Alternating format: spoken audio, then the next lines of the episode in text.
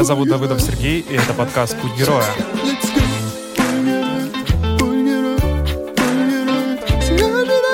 Интересные гости и откровенные разговоры. Привет, Игорь. А, рад тебя приветствовать на своем подкасте в одном из первых выпусков. А, мы с тобой дружим, я уже, честно говоря, не помню, лет, наверное, 17 или 16. Ну, в году Ну, четвер... да, четвертом, где-то третьем так. мы с тобой познакомились, занимались английским. Вот. И наша дружба так прям протекает сквозь историю, сквозь время. А, расскажи, пожалуйста, чем ты занимаешься сейчас, и дальше мы будем потихоньку раскрывать твою историю. Слушай, ну в двух словах сейчас мы занимаемся тем, что создаем онлайн-школы. То есть мы продаем свою экспертность, продаем чужую экспертность. Ну и если объединять это общей концепцией, то на данный момент я являюсь одним из сооснователей а, образовательного холдинга «На все 100», в который входит компания «Жизнь на все 100», это программа по психологии личностному росту, это Академия заработка а, в интернете для тех, кому за 50. И сейчас на данный момент это наш ключевой проект. И моя зона компетенции во всех этих проект, проектах, как и последние 9 лет, это все, что касается маркетинга, продаж, идеологии, ну и, безусловно, обучения. То есть я а, искренне верю, что это сфера, которая, во-первых, крайне необходима, во-вторых, она крайне популярна в любой кризис, что, в принципе, уже и 2014 год, и 2020 год прекрасно показали. Вот, то есть, собственно, это то, чем мы занимаемся и чем я занимаюсь в частности. То есть мы разрабатываем обучающие программы, которые помогают людям жить на все сто. А если говорить о цифрах, а, чтобы люди понимали вообще масштаб твоей деятельности, Ну, на данный момент мы входим примерно в топ-100 а, онлайн-школ по России а, по версии сервиса GetCourse. Помимо этого, на данный момент, вот если взять даже только 2020 год, через наши обучающие программы бесплатные, платные, прошло ну, порядка, наверное, 150 тысяч человек. А, это очень много. штат компании, ну, то есть это и фрилансеры, и, то есть самозанятые ребята, то есть сумма- суммарно наш коллектив это больше 50 человек. То есть мы работаем удаленно со штаб-квартирой в Ростове, соответственно, вот если пару цифр, то, наверное, так. За последние годы лично я провел суммарно свыше 8 тысяч часов вебинаров, то есть это если Обалдеть. брать с 2011 года. Ну, то есть доходило до того, что у меня жена просыпалась от того, что я посреди ночи брал и начинал вести вебинар во сне. В этот момент я понял, что что-то, наверное, у меня в жизни не то, и пора перестраивать бизнес-модель, что мы, собственно, и сделали. Когда уже работа снится, да, надо что-то сделать. Когда работаешь даже во сне, сказал. работаешь во сне, да, когда только жена слушает вебинар. Это когда у тебя с трафиком проблемы, тогда только жена слушает. Давай а, теперь перейдем к твоей истории. И а, интересно а, разделить твою жизнь на различные этапы. Вот сам бы ты как разделил свою жизнь и на какие этапы? Ну, с какого возраста тебя интересует? Ну, более-менее осознанного. Ну, Вот. то есть двух лет. Ну, не знаю, я считаю, два года, конечно, не очень осознанный возраст. Ну, опыт общения с моей дочкой показывает, что и в два года можно осознавать многое, чего взрослые не осознают. Но это ладно. А если говорить так, вообще, в принципе, я могу сказать, что, во-первых, очень благодарен тому, что мои родители с самого детства не давали мне, как говорится, покоя, то есть меня постоянно водили в самые разные кружки, образовательные секции и так далее. Я могу сказать, что это меня научило тайм-менеджменту. То есть, ну, вот я всегда сторонник того, чтобы у ребенка было как можно меньше времени свободного и как можно больше он был занят. Я не могу сказать, что я хочу такой дочке организовать. Я хочу, чтобы она выбрала такую же жизнь, потому что на самом деле это действительно интересно. Я помню прекрасно, как еще в 10 лет у меня график был расписан, особенно по воскресеньям, вот буквально по минутам. И это реально было круто. То есть я тогда не мог даже понять, насколько это важно, насколько это здорово и насколько круто, когда именно такой график у тебя. Это первый момент. А потом, ну, я могу сказать так, что Начиная с 6 лет я начал активно заниматься спортом. Первое время это был танцевальный спорт. В 16 лет я прозанимался русскими народными танцами. Дошел до уровня бронзового призера чемпионата мира. А, вот. Параллельно занимался футболом, настольным теннисом, ну, кучей всего. То есть жизнь была очень активная. И где-то с 12 лет я начал впервые работать, потому что тогда загорелся... Ну, это прям очень рано. Ну, я тогда загорелся идеей, что хочу мобильный телефон. Мама моя, за что ей огромное спасибо, она сказала, слушай, ну окей, давай на него заработай. А я понимал, ну, там, кто-то из друзей ходил, пытался там разносчиками газет устроиться, промоутерами, но в возрасте 12-13 это как бы все-таки тяжеловато было. Вот. И Тогда мама сказала, она готовила, ну, она повар-кондитер, она готовила для а, людей, которые вот на рынке работают, она туда на заказ относила обеды. Вот, и она говорит, слушай, а давай ты будешь носить, а я тебе за это буду платить. Как раз на телефон насобираешь. Такой, о, прикольно давай. И я таким образом начал работать. И я, кстати говоря, после этого начал еще лучше понимать и чувствовать, что работа по найму это не совсем мое, потому что я все-таки вот сам внутренне чувствую ограничения своей свободы. И когда я что-то должен сделать против того, что я хочу, у меня всегда это вызывало протест. Но тем не менее, ну, с мамой мы сработались достаточно хорошо, и на телефон я все-таки свой заработал, как сейчас помню, это Samsung C100 был. Как быстро заработал? Слушай, ну, за годик где-то. О, ну то есть за много обедов пришлось, да? Да, да, да, да, это точно. Но это было реально интересно, это был хороший опыт.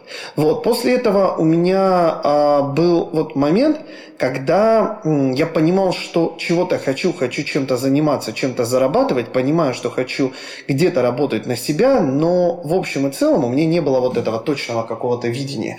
И первым моим официальным таким, можно сказать, местом работы а, стал как раз ABC Land. Это угу. курс английского где языка, да, где мы вместе учились. Да. Вот. И это был мой первый, так, так сказать, официальный опыт работы. Это было мне 15 лет, если не ошибаюсь. Да, 15 лет. Я же тоже, кстати, на них работал, если ты помнишь. Да, но только по... Только чуть позже. Чуть позже, да. Да, да, да. Вот. И как раз я помню, что вот тогда у меня появился именно уже первый официальный опыт. И на самом деле опыт был очень крутой ну, несмотря на бессонные ночи, жесткий график и все прочее, я невероятно благодарен очень многим вещам, которые тогда, ну, я перенял от Светланы как от руководителя, ну, Светлана Светлова, руководителя ABC Lounge. На самом деле очень много интересных вещей. И я помню, как у нас был опыт я никогда не думал, что это продающие презентации, когда мы ходили по школам и рассказывали про курсы английского языка. И я помню, что у меня тогда очень круто получалось. Ну, потому что начиная с 8 лет я развивал вот этот навык выступления. Не то, чтобы я сильно сначала хотел, скорее mm-hmm. меня как-то вот учителя вовремя выталкивали туда. Но потом я кайфовал от этого, получал удовольствие от того, что очень хорошо и спокойно общаюсь. И самое главное, вот был еще момент, когда этому папа способствовал. Способствовал каким образом? Я помню, ну, как вот в детстве я любил строить конструктор, из конструкторов Лего всякие mm-hmm. города.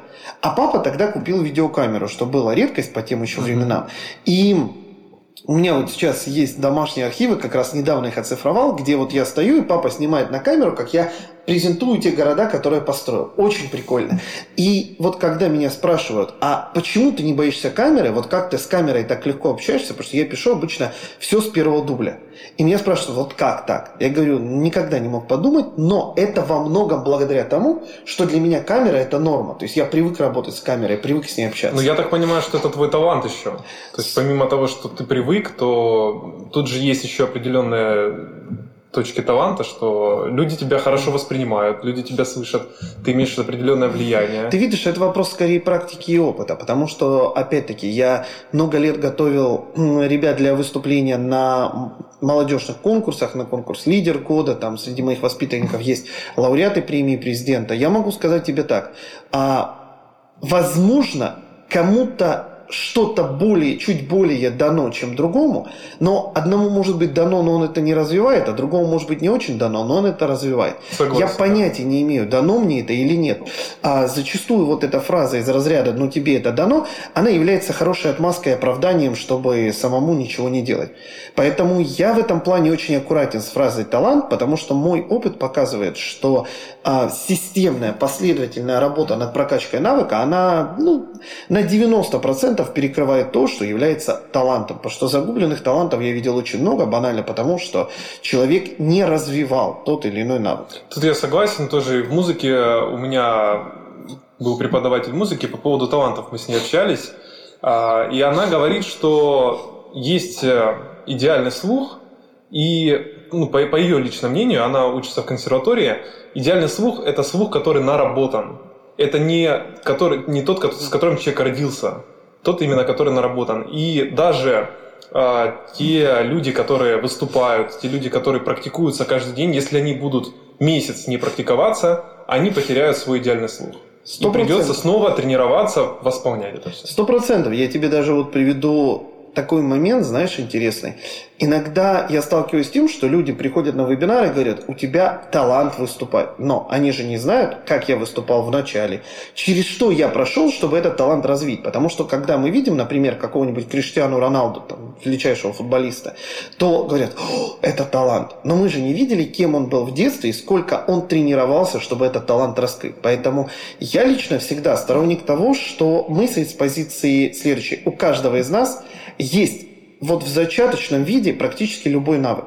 Какой-то нам развить просто чуть посложнее, какой-то чуть полегче. Например, я вроде в детстве любил математику. Почему говорю вроде? Потому что на определенном этапе мне казалось это интересно и прикольно. И как раз после школы я пошел на программиста учиться. Но, откровенно говоря, я не испытывал от этого кайфа и удовольствия. И отучившись, эм, на пер... получив первое высшее инженерное, робототехническое, uh-huh. я могу тебе сказать так, упаси Господь, чтобы я как инженер попал на какой-то завод. ЧП будет больше, чем за всю историю. Но вроде как я с дипломом, и вроде как я все, ну, по бумаге я вроде все понимаю. Но практика, во-первых, даже вопрос не в том, что у меня нет практики, а в том, что у меня не было желания ее получать. А вот при этом все Получаю ли я удовольствие от того, чем занимаюсь сейчас? Да, бесконечное. Я могу вебинары вести по 5 часов, по 6 часов. Мой рекордный вебинар 12 часов. Ого. И я нормально это воспринимаю. То есть я не устаю, я скорее заряжаюсь во время вот этой работы. В то время как сидя, допустим, и решая какие-то алгоритмы, я понимаю, что я просто не могу этим заниматься, мне это тяжело. Но ничего случайного не бывает, и то, что я после школы пошел на программиста, мне сильно помогло в дальнейшем в том, что я сейчас структурно мыслю. То есть на самом деле мы порой даже не можем понять, какие вещи на, на нас отразились. И вот когда я сейчас смотрю на себя нынешнего, я начинаю анализировать вот все, чему я учился, с чем сталкивался, что было интересно. И оказывается, ничего не было просто так. Ну вот, например, мы сейчас в бизнесе очень сильно опираемся на ценностный подход. То есть для нас во главе угла стоит желание помочь клиенту. И когда меня спрашивают, для тебя бизнес, цель бизнеса какая? Я всегда говорю, цель бизнеса – помочь человеку улучшить свою жизнь. Мне говорят, нет, цель бизнеса – это прибыль. Я говорю, ну правильно, это прибыль, но прибыль не как цель, а как следствие. То есть цель помочь человеку. Прибыль всегда следствие А следствие деятельности, да, это, соответственно, полученная прибыль. И при вот таком фокусе, когда ты ставишь фокус на клиента, по какой-то удивительной причине с прибылью тоже все окей. И самое главное, вот у нас в компании есть благотворительный фонд, то есть часть а, нашей выручки и прибыли мы откладываем на то, чтобы направлять деньги на помощь, то есть э, на адресную помощь. То есть мы не отправляем их просто в благотворительный фонд, куда они растворятся. Нет, мы отправляем их конкретно. То есть вот, например, там, ну, у нас бывают там ситуации, у кого-то из знакомых, из близких что-то произошло, у нас есть возможность помочь. В конце концов, мой тренер по футболу, вот я занимаюсь, и ему нужно там сетку натянуть в спортивном зале, чтобы стекла не выбивать. Ну, у нас, благо, есть возможность, мы взяли там часть суммы выделили, ему уже значительно проще. И поэтому, в моем понимании, здорово, когда в бизнесе есть такой подход. А откуда он у меня? Ну, начиная с 15-16 лет я начал интересоваться историей Старого Ростова, историей купечества. Мы много лет работали в архивах, снимали документальные фильмы, изучали роды купеческие. И самое главное, мы работали с завещаниями. То есть вот я держал в руках завещание купцов ростовских конца 19-го, начала 20 века. Очень интересно, аж как, что они завещали? Вот самое интересное, что у многих из них завещания делились на две части. То есть первая часть, это была такая материальная, то есть этому вот это, этому вот это, этому вот это, чисто долевое распределение. А вот вторая часть, она была духовная. Она была, ну, духовная не в плане там эзотерическом, а в плане того, что как он наказывал своим детям жить, как друг друга уважать, как ценить, что для него было важно. И самое главное, главное, понимаешь, вот что очень интересно, это то, что вот меценатство в, ростовской, а, в ростовском купечестве, это была норма. То есть больницы, а, школы, а, многие госпиталя, все это было построено купечеством. И самое главное, они строили училища, они строили там эти школы, потому что они видели в этом перспективу выращивания своих сотрудников. То есть они на долгосрок мыслили. И вот это, на мой взгляд, очень крутое и правильное мышление. То есть они понимали, что у них денег хватит, чтобы обеспечить себя, детей, внуков, правнуков, праправнуков и еще до 25-го колена, потому что ну, на фоне того, какими купцами были, ну, например, там тот же Парамонов, ростовский mm-hmm. купец известный. Ну, самый знаменитый. Ну, да, откровенно говоря, ну, когда у тебя 4 или 5 миллионов золотом, вот тем дореволюционным. Но этот человек очень спокойно себя мог чувствовать, учитывая, что там, ну, как бы это вообще-то космические деньги по тем временам. И он выбирал эти деньги не жертвовать, он выбирал их инвестировать в развитие социума. Поэтому кто бы что ни говорил там про а, дореволюционный строй, везде во всем были свои плюсы и минусы. Но вот именно этот элемент я выбрал оттуда взять. И он для меня является важным элементом в бизнесе. Я, откровенно говоря, очень рад тому, что вот то, что я когда-то занимался историей Старого Ростова, так отразилось, например, на моем подходе к бизнесу. То есть ты порой даже понятия не имеешь, вот что именно, какая фраза, какая, а, какое знакомство, какой контакт возьмет и перевернет твой взгляд на вещи. Вот у меня таких моментов было очень много. Вот это как раз один из них. Ну, я тоже делал анализ подобный своей жизни, вообще, что на меня повлияло, какие вообще этапы, периоды были важны, какие не важны. И неважно, действительно я не нашел, потому что каждый этап он как-то на меня повлиял. Какие-то были хорошие периоды жизни, какие-то были не очень хорошие.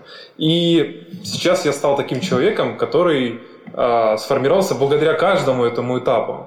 Э, я где-то стал сильнее, где-то где я был слаб в эти какие-то периоды. Вот. Что-то меня закаляло, что-то нет. И с точки зрения истории, да, конечно, интересно там что-то вернуть, поменять, но я бы, вот, допустим, я бы не захотел ничего поменять. Мне а, интересно, как прошла моя жизнь уже вот на данный период, и мне интересно, что будет потом. А, я для себя вот тоже разделял так жизнь, что было какой-то такой период взросления, а, был период, когда, наверное, такого поиска себя, потому что взросление это ну, не совсем поиск себя, это вот такой сбор обратной связи от мира. Когда я говорю про таланты, в первую очередь ты сам понимаешь, для тебя это талант или нет. То есть то, что говорят другие люди, они могут говорить, ты талантливый, ты там а, очень а, способный человек. Ну, это по сути не важно. Главное, как ты для себя определяешь. Да? То есть, если ты, ты чувствуешь, что тебе это есть, как вот у тебя убеждать, вести вебинары, а, вести презентации, а, то есть, смотря а, на то, что у тебя получается, ты можешь сказать, что а, да, это мой талант да, у меня такое хорошо получается, мне это нравится, это прекрасно. Знаешь, тут есть один очень важный момент, который тоже надо подчеркнуть. Это то, какую ты как ребенок слышишь обратную связь. Потому что на самом деле это, ну, возможно, те, кто нас слушают, э, являются родителями маленьких детей. В таком случае я просто хочу подчеркнуть. Очень важно, чтобы, во-первых, были рядом грамотные учителя, во-вторых, чтобы эти учителя давали правильную поддержку, то есть не гнобили. Потому что, например, если вот брать период школы, я могу сказать, что это один из самых сложных периодов в моей жизни, потому что, во-первых, а, я увидел абсолютную некомпетентность многих педагогов именно не с профессиональной точки зрения, а с психологической. То есть, грубо говоря, я там, ну, являюсь отличником и где-то ботаном, а, я вот чувствовал, во-первых, со стороны своих одноклассников очень стрёмное отношение. Во-вторых, я видел, что учителя понятия не имеют, как это разрулить, и им было это проще проигнорировать. А проблему эту решить, ну, кроме как позвать родителей, устроить классное собрание, там, и разобрать вместе эту ситуацию, после чего все становилось еще хуже, разумеется. Ничего не влияло вообще. Ну, то есть, понимаешь, на самом... Это не помогает. Ну, Просто я потом поработал в школе, кстати говоря, могу сказать, что, наверное, мое желание видоизменить в какой-то степени систему образования, а лучше не видоизменить существующую, а построить свое видение хотя бы в том масштабе, до которого я дотянусь. Это тоже следствие того, с чем я столкнулся в школе. Я не могу сказать, что у меня плохие педагоги. Я со многими из них с удовольствием до сих пор общаюсь, поддерживаю контакты. Кстати, один из очень важных моментов, я всегда помню своих учителей. Я всегда им звоню, пишу с праздниками, поздравляю. Для меня это реально очень важный момент. Вот, это во-первых. А во-вторых, все-таки, как ни крути, Вот есть профессиональная компетенция, а есть психологическая компетенция. И все-таки, что касается психологической, к сожалению, многие учителя не понимают, как правильно построить отношения в классе. Это не только касается школы, в университете. У меня супруга училась на психолога. Я откровенно скажу, что некоторым людям, с которыми она общалась, нужен был не психолог, а психотерапевт. А эти люди учились на психолога. Но зачастую люди, которые идут на психологию, им нужна в первую очередь помощь. Правильно. Потому что они идут вот от Разобраться в себе. Через компенсацию. Это здорово, это нормально. Вопрос в том, что их нужно самих подлатать, помочь им подлататься, вернее и как следствие, чтобы они уже могли идти помогать другим. Но когда у педагогов не всегда достаточно компетенции для этого, вот это уже большая проблема. При этом, опять же, это далеко не всегда является их какой-то виной. Я ни в коей мере. Опять же, это очень хорошие, интересные люди. Но вопрос в том, что их никто не учит правильному командному взаимодействию, тимбилдингу, выстраиванию отношений в коллективе. Это целое, вот каждый коллектив – это племя. По сути дела, вот то, чем я занимаюсь сейчас в бизнесе, я выстраиваю племена, я выстраиваю идеологию. И поэтому порой, даже когда коллеги меня спрашивают, слушай, а как вот у тебя такие результаты, как у вас так модель работает? Я им даже говорю готовый сценарий, но они повторяют, у них не получается. Не получается не потому, что я что-то не досказал, а потому что это микс. Ну, то есть, чтобы сделать то, что делаю я, нужно иметь тот же жизненный опыт, который имею я, тот же психотип, который имею я, и ту же компетенцию, которую имею я. Только в этом случае получится результат. Это касается не только меня, мол, я такой умный это знаю. Да нифига. Вот есть вещи, в которых ты ровно так же крут, как то, в чем крут я. Я не смогу повторить то, что 100%. знаешь и понимаешь ты, потому что, чтобы это повторить, нужно быть тобой. Ну, важно еще обладать теми же ценностями, потому что если ты несешь вот. в себе этот код ценностный, ты не сможешь повторить, ты не сможешь э, в племя передать эти ценности, которые тебе Сто процентов, абсолютно правильная вещь, понимаешь? И вот то, как раз я же говорю, что вот, допустим, тот этап школьный, он побудил во мне определенный протест, но выработал определенную стойкость. То есть я помню, как я, с каким удовольствием я закончил школу, а, ну, девятый класс, зол, ну, не золотой медалью, а с красным аттестатом. Uh-huh. И для меня это была победа, потому что, по сути дела, вот а, если брать там тех, с кем я тогда общался, ну, это, я имею в виду даже не те, с кем я общался, а скорее вот кто меня тогда окружал в классе, то я скорее чувствовал гораздо большее противодействие, понимаешь? А с тем же я где-то в какой-то степени столкнулся в университете, но в меньшей степени. Потому что я понял, что для того, чтобы учиться хорошо, не значит что нужно сидеть на всех занятиях. То есть вот в универе я стал прям адовым прогульщиком. То есть не было, наверное, ни одного семестра, когда мое имя не висело вот у декана в списке на отчисление. И спасало тут только то, что я нашел другой источник энергии. Это молодежные проекты, волонтерство. И это было на благо вуза, поэтому меня как бы... И никто тебя не трогал, да, по сути. Ну, как бы было это не очень выгодно, скажем так, отчислять ни мне, ни вузу, потому что ну, мы реально вузу приносили определенные плоды и пользу. Все-таки а, тут, конечно, определенную роль играла и полученные там две в девятом и десятом годах премии президента, или восьмой, девятый, не помню точно, вот, премии президента Российской Федерации за конкурс «Лидер года». То есть я нашел вот эту точку, в которой, ну, как бы мне было удобно, то есть, что я был на свободном посещении, что я, в принципе, мог не а, знаешь, не оказываться в ситуации, что я обязан посещать каждую лекцию. И даже если я не посещал, я все равно все наверстывал, потому что я умел учиться, я умею учиться. Вот один из ключевых навыков – это уметь правильно учиться. То есть для этого не надо быть на лекциях. Для того, чтобы уметь правильно учиться, нужно понимать, что от тебя хочет преподаватель, как правильно с ним общаться, как правильно взаимодействовать, это то, что он хочет. Все. Ровно то же самое работает и в бизнесе на самом деле. То есть ровно так же я обучаюсь на тренингах. Мне не обязательно сидеть там, не знаю, с утра до ночи и читать въедливо какой-то материал. Я использую принцип Паретта. Я беру 20% своего фокуса, 20% вот энергии. Посмотрел, выбрал лучшее, это дает 80% результата. Вот. И мне всегда отец говорил, вот, сынок, ты как хомяк набрал, говорит, всего. И танцы, и там клуб юный летчик, и английский язык, и вот это, вот это, вот это, вот это, вот это, говорит, ты все несешь, но там пропустил, там пропустил, там пропустил. А прикинь, если бы ты взял одно, этим бы занимался. А вот на днях мы с ним как раз говорили, вспоминали, я говорю, пап, а вот как ты считаешь, вот если бы я взял что-то одно, он говорит, ну а зачем, если ты вот почти во всем, чем ты занимался, ты везде достигал определенных результатов, хороших результатов. Он говорит, если ты был не лучше, то среди лучших. Вот. И, кстати говоря, меня отец приучился к тому, что второго места не существует. Опять идти же, до конца, да? Ну, не то, что идти до конца, но я помню, когда приходил, говорю, пап, ну мы второе место заняли. Даже если из 25 участников, а, ну второе, ну не первое же. Я могу сказать так. Это, с одной стороны, является где-то травмирующей штукой, Потому что это заставляет идти Синдром на победу. отличника такой получается. Да, и вот сколько раз я сам сталкивался с коучами, тренерами, психологами, мне говорят, ты хочешь быть хорошим, ты хочешь быть лучшим, ты хочешь быть хорошим, там, например, для папы. И я какое-то время думал это, ну, прорабатывать. А потом задумался, а нафига? Если это хорошо работает, Ну, почему бы и нет, да? Кого, кому от этого плохо? Есть ли кто-то, кому от этого плохо? Мне? Ну окей, но вместо этой установки могла бы быть другая. Нет, что было бы лучше. Мы в любом случае несем ответственность за установки, которые в нашей голове. Они не, не будут все идеальными. Я просто это, например, принял в себе и теперь говорю, ну да, и что? То есть это классный, стимулирующий, мотивирующий элемент. Вот, понимаешь? Но вот возвращаясь к тому, что я говорю, говорил, вот понимаешь, очень много есть вещей, которые сформировали меня нынешнего и продолжают формировать, потому что возьми меня год назад и меня сейчас, это два разных человека с разными возможностями. Поэтому, когда я смотрю на нашу жизнь, ну вот, отмечая 30-летие в прошлом году, ну, точнее, в этом вот, получается, в январе 20-го, я а, такой думаю, блин, вроде 30 лет пролетело, потому что вроде мне только что было 5-6.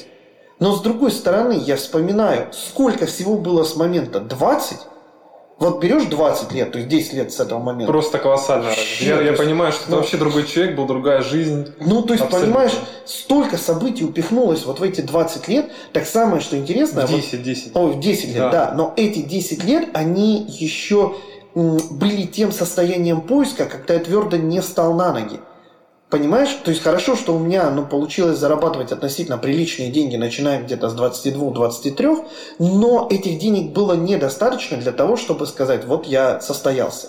И тем более это был, знаешь, бизнес из разряда, это был тот же образовательный бизнес. Ну, у меня до этого еще один был, но тем не менее, вот тот же образовательный бизнес, я в нем с 2011 года.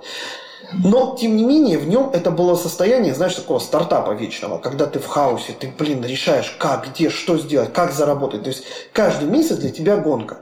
Но вот сейчас, например, мы пришли как раз вот год назад к зрелой модели, в которой прибыль предсказуема, жизнь предсказуема. И самое главное, удалось за вот это десятилетие закрыть определенное количество вот тех базовых задач, которые я хотел закрыть. В первую очередь с точки зрения там, квартиры, машины, путешествий и так далее. Ну и здорово, что при, при этом удалось закрыть задачи по отношениям, финансам. И так получилось, что ну, вот, а, с супругой, например, мы а, уже вместе, ну мы с 2009 вместе получается. То есть уже Ну, ну, 11 лет. 11 с половиной лет почти Ну, 12. ты уже меня, у меня были отношения самые долгие 10 лет. Ну вот да. Я был свидетелем зарождения отношений, да. Да, но они были. Ладно, не будем об этом Ага. сейчас. А, вот ты сам сейчас так сказал, разделил, что был период до 20 лет, когда ты а, посещал различные кружки, у тебя было много увлечений, тебя родители поощряли, поощряли твое лет до развитие. 14-15, потому что потом все- весь геморрой в жизни создавал себе я сам. Ну, это нормально. Это было такое, как следствие. Ну, ты разделил почему-то вот 20 лет, после 20 ты э, начал э, заниматься бизнесом, да, то есть до 20 ты больше погружался вот в такие проекты, где ты больше себя искал, правильно я понял? Ты видишь, до 20 я был все-таки привязан идее, что я должен хорошо отучиться. И Ага. это идея, которую мне еще вот Царство Небесное бабушка как раз вшивала, скажем так, своя советская идея. Я ей тоже безмерно благодарен. И вот буквально там вчера вот э, 10 лет, как ее не стало. И вот мы как раз вспоминали это. И я ей за это очень благодарен. Потому что она неоднократно мою задницу прикрывала в колледже, потому что знакома была с директором колледжа, понимаешь, и когда в очередной раз Игорька отправляли в очередную командировку куда-нибудь в Питер на какой-нибудь молодежный форум. Я никогда не забуду, когда пришел к директору колледжа, она такая говорит, еще хоть раз пропустишь, еще хоть на одну эту свою дебильную слетку поедешь, и я такой, да-да-да, все, я понял. А у нас така- такой курс был жесткий, когда из 60 человек на втором курсе колледжа отчислили, ну, короче, нас 19 осталось. То есть Ого. отчислили 41 человека, Ничего да. себе. То есть это была прям вообще тотальная чистка. Вот, и как раз, ну, она за меня тоже переживала, то есть она во мне что-то видела, и она, переживая и заботясь обо мне, говорит, еще хоть раз. Я говорю, да-да-да, а я правда уже думал, все, поездок не планируется, то есть ну, я уже съездил куда мог. Короче, я выхожу у нее из кабинета, в эту же секунду мне звонок, говорит, слушай, Игорь, есть тут классный форум в Питере, завтра вылет. Поехали! Ну, я сказал, поехали, естественно, я поехал. То есть, Но она уже поняла в конце, она уже все забила просто. Она поняла, что это бесполезно. Вот, тогда я был вот этой темой с образованием, был скован. То есть, э, начиная с 20 лет, все-таки там уже был четвертый, пятый курс. То есть, это было уже, ну, такое время, когда, в принципе, я уже мог э, рулить процессами. Да и на самом деле мой фокус ушел в бизнес. Потому что я в 20 лет как раз создал первый бизнес. И я уже думал о том, что будет после универа, а не о том, что будет в универе. Потому что я откровенно посмотрел на ну, грубо говоря, там, на своих преподавателей, в том числе молодых ребят, я задал себе вопрос. Они классные, они крутые специалисты, но отражает ли их жизнь тот идеал, к которому я стремлюсь? Я понимаю, что нет. То есть, по идее, я по вот этому... Хочу ли я повторить их путь? Да, я понимаю, что нет, не хочу. А задумываться об этом в момент, когда ты получил диплом, а это уже поздно, потому что тут вот такая ситуация. конечно же, то, что в моей жизни появилась вот моя супруга, а мы с ней, я же говорю, вот с 2009 года вместе, естественно, я понимал, что эти отношения всерьез надолго, я понимал прекрасно, что мне нужно думать о заработке. И я понимал, что мне нужно как-то эту задачу решать сейчас. Потому что, ну, это надо делать заранее, а не в момент, когда уже прижучит. Когда, как многие, опять же, мои однокурсники, когда они вышли из универа такие, а что теперь делать я буду? Куда бежать? Куда бежать? Ну, свободная касса. Понимаешь? Опять же, многие из них стали хорошими специалистами, хорошими инженерами. А некоторые пошли в бизнес достаточно успешно. Но у них э, это происходило у многих в ситуации, когда у них не было времени на подумать. А у меня было, потому что я заранее начал все это делать. То есть я заранее начал приступать к тому, чтобы вот создавать вот этот фундамент в итоговом счете. К 21 году, я потом в 20 мы запустили первый бизнес-прокат продажу джамперов. Это да, помню. Потом там мы ну, отработали свои первые навыки. Конечно, это не был прибыльным бизнесом.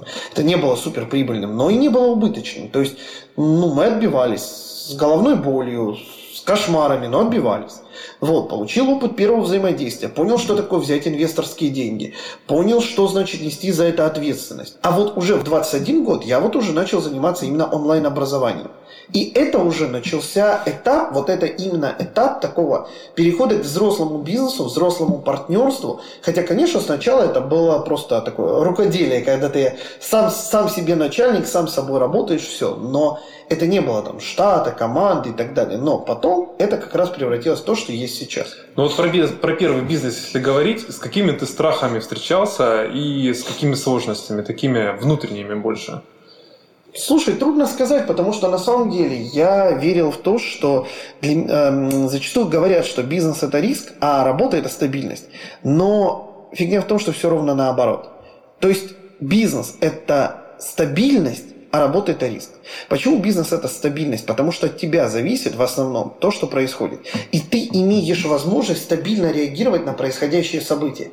То есть не может что-то произойти такое, на что ты не можешь дать ответ. Потому что все карты в твоих руках. А когда происходит ситуация, что, допустим, ты работаешь по найму, и в этот момент тебе говорят, компания обанкротилась, ты уволен. Ну и где эта стабильность, скажи мне, пожалуйста. Те могут стабильно, но там... Ну, это иллюзорная стабильность э, постоянного получения денег на карту. Ну, и то, и то тебе могут стабильно эти деньги не выплачивать. И ты стабильно не сможешь ничего с этим сделать. Ну и в чем смысл этой стабильности? Куда она тебя приведет? Да никуда. Вот поэтому я выбрал сразу путь бизнеса. Второй момент – это то, что я искал идею. Вот поиск идеи – это реально был такой сложный этап, это был геморройный этап. То есть вот понять, что выстрелит, э, не имея опыта, не имея ролевой модели, очень непросто, потому что на самом деле у меня не было окружения, которое занималось бизнесом. А, поэтому что я сделал? Я себя в такое окружение поместил. Я много лет занимался волонтерством, общественной деятельностью, начиная лет с 13. И, по сути, вот к 20 был одним из э, участников в организации форума «Ростов-2010». Ну, такой местный аналог там, того же Селигера молодежного. Угу. Вот, и, или там Тавриды, как сейчас. А, так вот, смысл в том, что тогда я попал на смену предпринимательства. И у меня была моя такая двадцатка инструктором, которой я был. При этом, чтобы быть инструктором в теме предпринимательства, не обязательно было обладать интересом к этой теме. Но когда нас спрашивали, а ты куда хочешь, я сразу сказал, все, вот сюда хочу, предпринимательство. Чтобы закрыть как раз вот это вопрос окружения, да, чтобы можно было пообщаться с этим. И окружение, пообщаться с действующими предпринимателями, понять, как они мыслят. Потому что лет с 16 мне начали предлагать в колледже перейти с программиста на менеджера. И сказали, а давай ты пойдешь, вот именно будешь в этом направлении развиваться ситуация. Но ты видишь, опять же, здесь мой знак зодиака Козерог, то есть я упертый, как черт просто. И если я ну, что-то выбрал, я, скорее всего, буду идти до конца. Важный момент, я понимаю, когда остановиться, научился понимать, когда останавливаться. Но, тем не менее, общая идея вот именно в том, что я такой думаю, окей, нужно пойти туда, где люди живут с этими убеждениями, где, ну, я это не так, конечно, не так осознанно себе это все объяснял. Я просто чувствовал, что мне туда надо. Вот и все. Я просто выбрал вот этот путь. И тут э, подвернулась одна очень интересная идея с э, джамперами. Я никогда подобного вообще не видел. И тут как-то получилась такая история, что я выхожу с репетиции по танцам, и в этот момент мимо меня вот такой кентавр пробегает. Расскажи вообще слушателям, а что вообще такое джамперы? Ну, джамперы это такие штуки, которые ты одеваешь на ноги и скачешь на там 2,5 метра от земли. Вообще это, называет, ну, это называется бокинг. То есть э, в честь разработчика, австрийца Александра Бока, вот, он разработал этот тренажер, по сути, как э, тренажер для реабилитации спортсменов после тяжелых травм. То есть он помогает, особенно коленю, он позволяет работать с мышцами, не нагружая при этом жестко коленный сустав. Вот, поэтому очень классный тренажер, я прям в него влюбился. Ну, в общем, вот такой кентавр мимо меня промчался. Я такой посмотрел, не понял. А потом увидел, оказывается, это мой одноклассник бывший. Говорю, опа, говорю, Костя, да ладно. Говорит, хочешь тебя научу? Говорю, давай. И вот у меня внутри всегда есть азарт, я всегда жаден до впечатлений. И я такой, о, прикольно, давай. Ну, встал, начал ходить, думаю, глянь, ну раз это стало интересно мне, наверное же это интересно не только мне.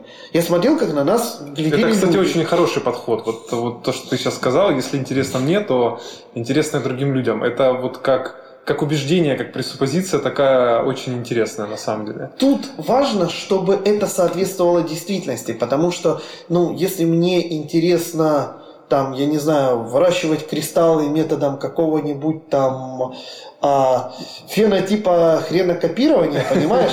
Но есть вероятность, что это все-таки интересно только мне, понимаешь?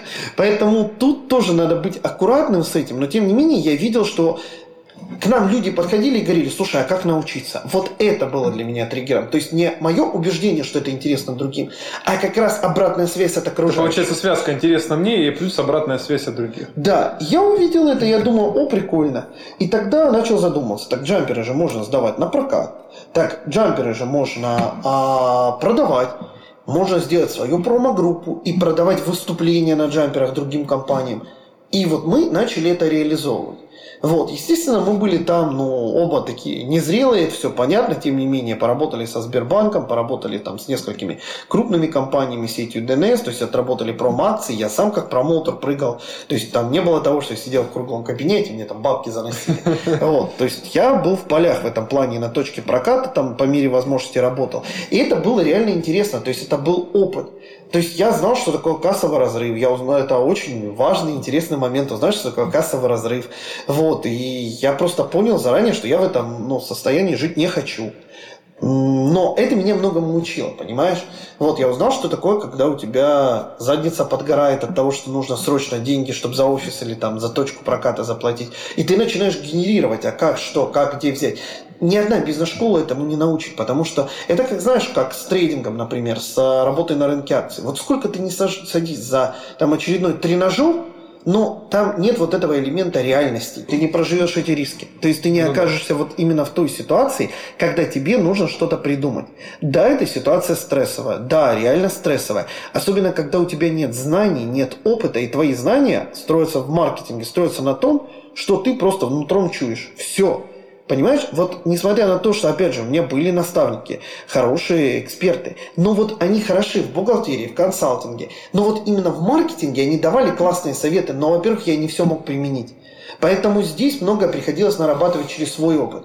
Вот. И тем не менее мы ну, компанию, во всяком случае, закрыли мы ее на нуле. То есть не было того, что мы там в долгах были на там, миллионы рублей. Мы закрыли ее на нуле, сказать, что мы что-то заработали. Нет, не особо, кроме опыта. А опыт был реально крутой. И мы получили довольных клиентов, мы сделали интересные вещи, приняли участие в социальных акциях. То есть, ну, я не могу сказать, что это было бесполезно. То, что это не сделало меня миллионером, да, ну и бог с ним.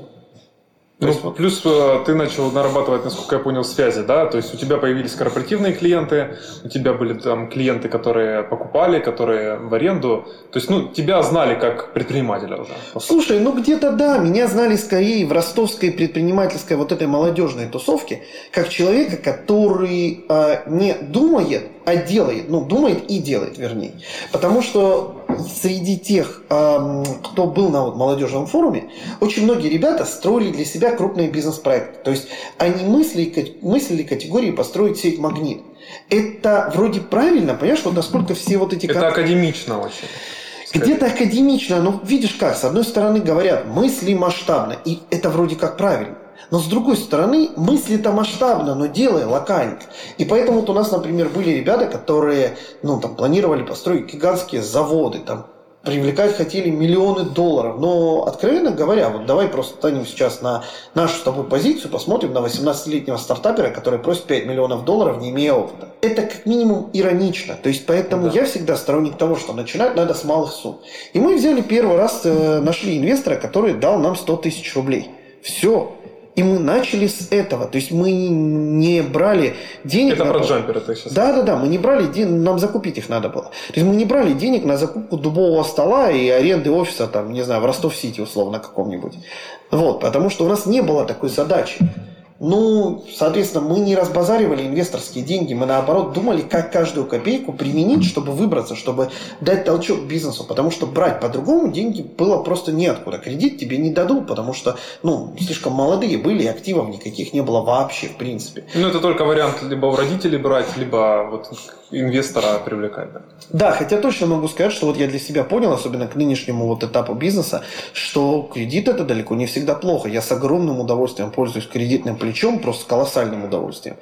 И... Ну, когда знаешь, какой эффект это принесет. Да, и я когда могу тебе сказать, что это позволяет мне экономить кучу денег и огромные возможности дает. А худший кредит – это кредит, который ты не можешь выплатить. То есть, когда тебе нужно думать, а где на него взять деньги. Но это вообще отдельная история. Вот, то есть, вот а, я не могу сказать, что я, знаешь, осознавал какие-то риски или там был какой-то страх. Потому что мы были уверены, что ну, мы, мы верили в свою идею. А вот убежденность своей идеи и э, состояние, когда у тебя задница подгорает, это творит чудеса.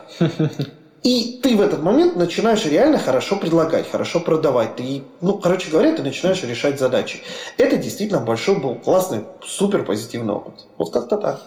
Хорошо, получается, первый бизнес был у тебя с джамперами, и потом ты перешел на инфобизнес. Ты начал заниматься совсем другим направлением. Слушай, ну, во-первых, слово инфобизнес в нашей сфере считается ругательным. Давай скажем так, просто мне что не нравится в слове инфобизнес. Инфобизнес – это звучит как будто бизнес, построенный на продаже информации. На самом деле не информацию продают. То есть ну, тренинг – это же не продажа информации. По сути дела, тренинг – это сопровождение. Так можно сказать, что и гид, допустим, горный гид занимается инфобизнесом. Ну, и любая школа, любой институт – это тоже, по сути, инфобизнес. Ну, зачастую это инфо-цыганство. Ну, потому что там ты платишь зачастую за диплом в рассрочку. Да не воспримут слушатели это резко, но я предпочитаю назвать вещи своими именами. Как бы довольно непросто с этим поспорить, потому что многие слушатели сами с этим сталкиваются. Вот чтобы было правильно понято, я не критикую там полностью систему, она хороша для тех, кому она хороша. То есть, кто в ней согласен учиться, это здорово. Есть ли классные вузы? Есть сто процентов. Есть ли крутые преподы? Есть сто процентов. Есть ли дипломы, которые ценятся? Есть, потому что если бы этого не было бы, мир просто бы рухнул. Но вопрос в другом, идеально ли это? Нет, не идеально. Есть ли моменты, которые можно улучшить? Есть. И поэтому здесь то, что я говорю, это скорее ни в коей мере не к тому, чтобы, там, не знаю, про какой-то негатив, это скорее ирония к тому, что, ну, надо на вещи смотреть объективно, и надо их оценивать с разных сторон, скажем так. Вот, так вот, я перешел не сразу в сферу онлайн-школы. Я был в состоянии поиска. То есть мы искали какие-то варианты, чем можно было бы еще заняться, потому что мы увидели, что по джамперам, ну вот не прет у нас. Ну как не прет? Мы уперлись в потолок. Свою тусовку мы собрали, но у нас не было бюджетов маркетинговых. Мы не могли взять и фигануть деньги для того, чтобы, не знаю, там, поднять на джамперы весь Ростов. Ну, как бы не получалось это у нас. Вот. И мы тогда начали думать. Мы искали разные варианты. Автоматы и продажи горячего питания, вендинг. Я даже там на обучение ездил, изучал этот рынок. Но, опять же, там, чтобы стартовать, надо было 10 автоматов. А чтобы было 10 автоматов, нужно миллион. А у нас тогда, ну, как бы этого не было. Это было сложно. Я начал искать разные другие варианты. И тут в моей жизни появилась компания ISIF. Это Международная школа инвестиций и финансов. Сетевой бизнес, который многие очень критикуют, там, терпеть не могут, но это не были продажи там, БАДов, э, пилюль и всего прочего заряженной воды, то есть это не о том. Это была школа, в которой ты за рекуррентный системный платеж – получал доступ реально к очень крутому бизнес-образованию. По инвестициям, по финансовому мышлению, по финансовой грамотности. Очень классно. Реально очень крутой проект. Самое главное, я понимал, что до этого, до этих экспертов я не дотянусь, если не будет вот такого платежа. Он был очень комфортный, там что-то в районе 3000 в месяц. То есть это было реально круто. Я с большим удовольствием там учился. Но в определенный момент фокус компании начал смещаться с продукта все-таки на его продажу, то есть больше на сетевой. И вот тут я понимал, что я, ну, как бы не очень умею и не очень готов это правильно пропагандировать, скажем так. То есть, я... То есть тебя пере... хотели перевести из ученика в подаваны такие, да? Так ну, нет, не сказать ты... это. Почему? Я шел изначально, знаю, что это сетевая компания, и мне это нравилось, потому что, понимаешь, я считаю как, вот сетевой бизнес часто путают с финансовой пирамидой. То есть считаю, что, ну, финансовая пирамида – это компания, в которой нет продукта. То есть, по сути дела, это то, где твоя выплата зависит только от, от платежей, вклада другого. От вклада другого, да. То есть, грубо говоря, ты заплатил 3000, я заплатил, из твоих 3000 мне выпали деньги. Все. То есть нету продукта, который ты покупаешь. А обучение это все-таки продукт. Понимаешь, это продукт, который имеет зараза очень большой расходник. То есть иногда говорят, ой, да что там у вас расходник у образовательной компании? Ну да, блин, ты попробуй запиши сейчас хорошее видео. Вот сейчас час съемки в формате 4К стоит 30 тысяч час. Неплохо. Понимаешь? Конечно, не каждый ролик надо в 4К снимать, это все понятно, но это час. Хорошо, окей, даже пускай не 4К, но все равно съемка хорошего курса – стоит 100-200 тысяч. Понимаешь, если это выездная, если это какие-то еще там приблуды ты придумаешь, то это стоит очень дорого. Сервисы и так далее, далее, далее. Но смысл в том, что я тогда погрузился вот, эту, вот в эту сферу. Ну, ты сказал, что ты начал потреблять продукт, тебе понравился сам да. продукт. Компания потом в итоге перешла на сетевое больше продвижение, на фокус на сетевом. Фокус, фокус был, да, не на продукте, а все-таки на продвижении. И вот в этот момент я стал чувствовать, что я просто ну, немножко теряю интерес. Но тогда я познакомился со своим первым наставником наставником, то есть с первым человеком, который мне забросил в голову идею, слушай, а ты можешь э, взять и делиться опытом. Говорю, подожди, какой опыт? То есть я обесценивал то, чему научился за предыдущие 18-19 лет. Почему обесценивал? Потому что к этому моменту я был дважды лауреатом премии президента. Я выиграл российский конкурс «Лидер 21 века». У меня был очень большой опыт социального проектирования. К 20 годам мои ученики были уже лауреатами премии президента. То есть как бы я знал, как можно – работать с человеческой психикой вот на том базовом уровне. То есть, конечно, не сравнить с тем, чем я обладаю сейчас. Но тут тоже, знаешь, интересный момент, когда говорят, а чему 20-летний парень может научить? На самом деле я никого ничего не учил. Я выбирал рассказывать о том, какой опыт я прошел. Тебе близок – покупай, не близок – не покупай. Все очень просто. Хочешь результат – копируй. Да, да, да, да. Получай то, что я сделал. Да, и я к своему... Вот это, кстати говоря, подчеркивает в очередной раз, насколько мы порой себя недооцениваем, потому что многие из нас живут состоянием, блин, а чему я могу научить? А чем я могу поделиться? То есть мы живем вот в этом состоянии, мы живем в этом убеждении, оно очень плохое. Потому что на самом деле оказывается, что очень многих людей есть чему поделиться. Я вот не так давно в прайме, вот в тренажерном зале, с тренером занимались, и девочка рядом занималась, блогер по теме секса и отношений а ей 19 лет. И как... Это очень модная сейчас тема прям тренд. Ну, ты видишь, здесь, здесь такой интересный момент. И у многих может сложиться мысль, блин, да чему ты в 19 лет можешь научить? Не, ну, конечно, молодежь может, сейчас такая, что... Да, молодежь сейчас такая, что может быть и в 19 она может и 40-летнего поучить, я не спорю. Но там вопрос в другом все-таки. Но, откровенно говоря, если девочка выбирает чем-то поделиться, у нее правда есть не травмирующий, а позитивный опыт, она же не берет 40-летних женщин и не пытается их научить, там, не знаю, совместному браку, например, там, не знаю, там, счастливой жизни в браке. Нет, она своим ровесницам рассказывает про то, как она жила с парнем. Ну, почему бы и нет?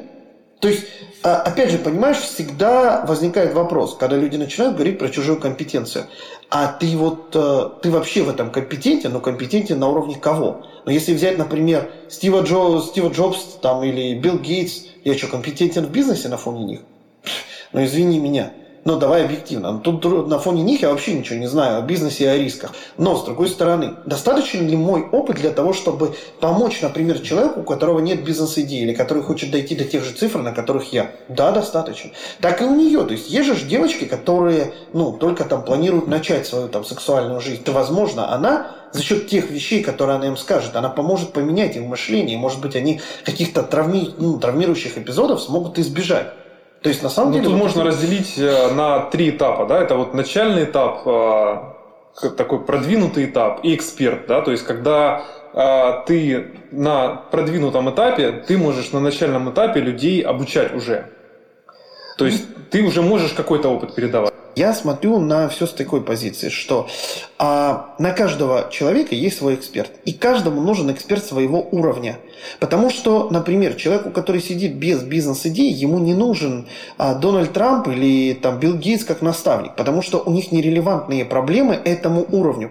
Так же, как и не надо идти к узкопрофильному специалисту, там, врачу, который стоит миллион там, не знаю, рублей за прием, если у тебя температура там 37,1, ну это нерелевантная проблема, так и здесь. И поэтому нужны наставники на разных уровнях, или даже не наставники, а те, кто сможет поделиться.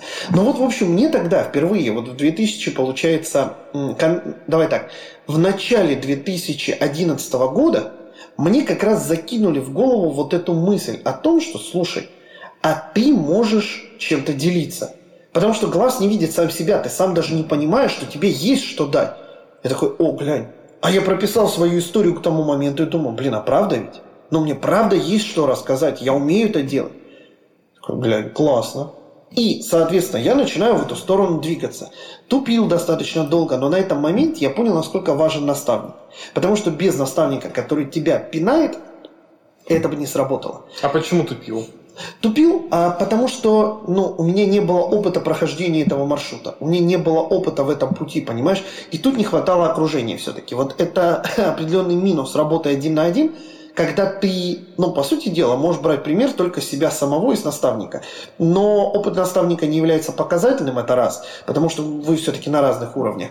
А, а вот Второй момент, то есть важно не только, чтобы рядом был тот, кто уже достиг результата, а чтобы был тот, кто его достигает вместе с тобой. Кто чуть-чуть на шажочек впереди тебя, да? Или рядом с тобой, но чтобы ты мог себя с кем-то соизмерить, соотнести твои успехи. Я вообще люблю соревнования, реально я люблю соревнования, потому что в них вот видно хотя бы, ты где, где твоя позиция.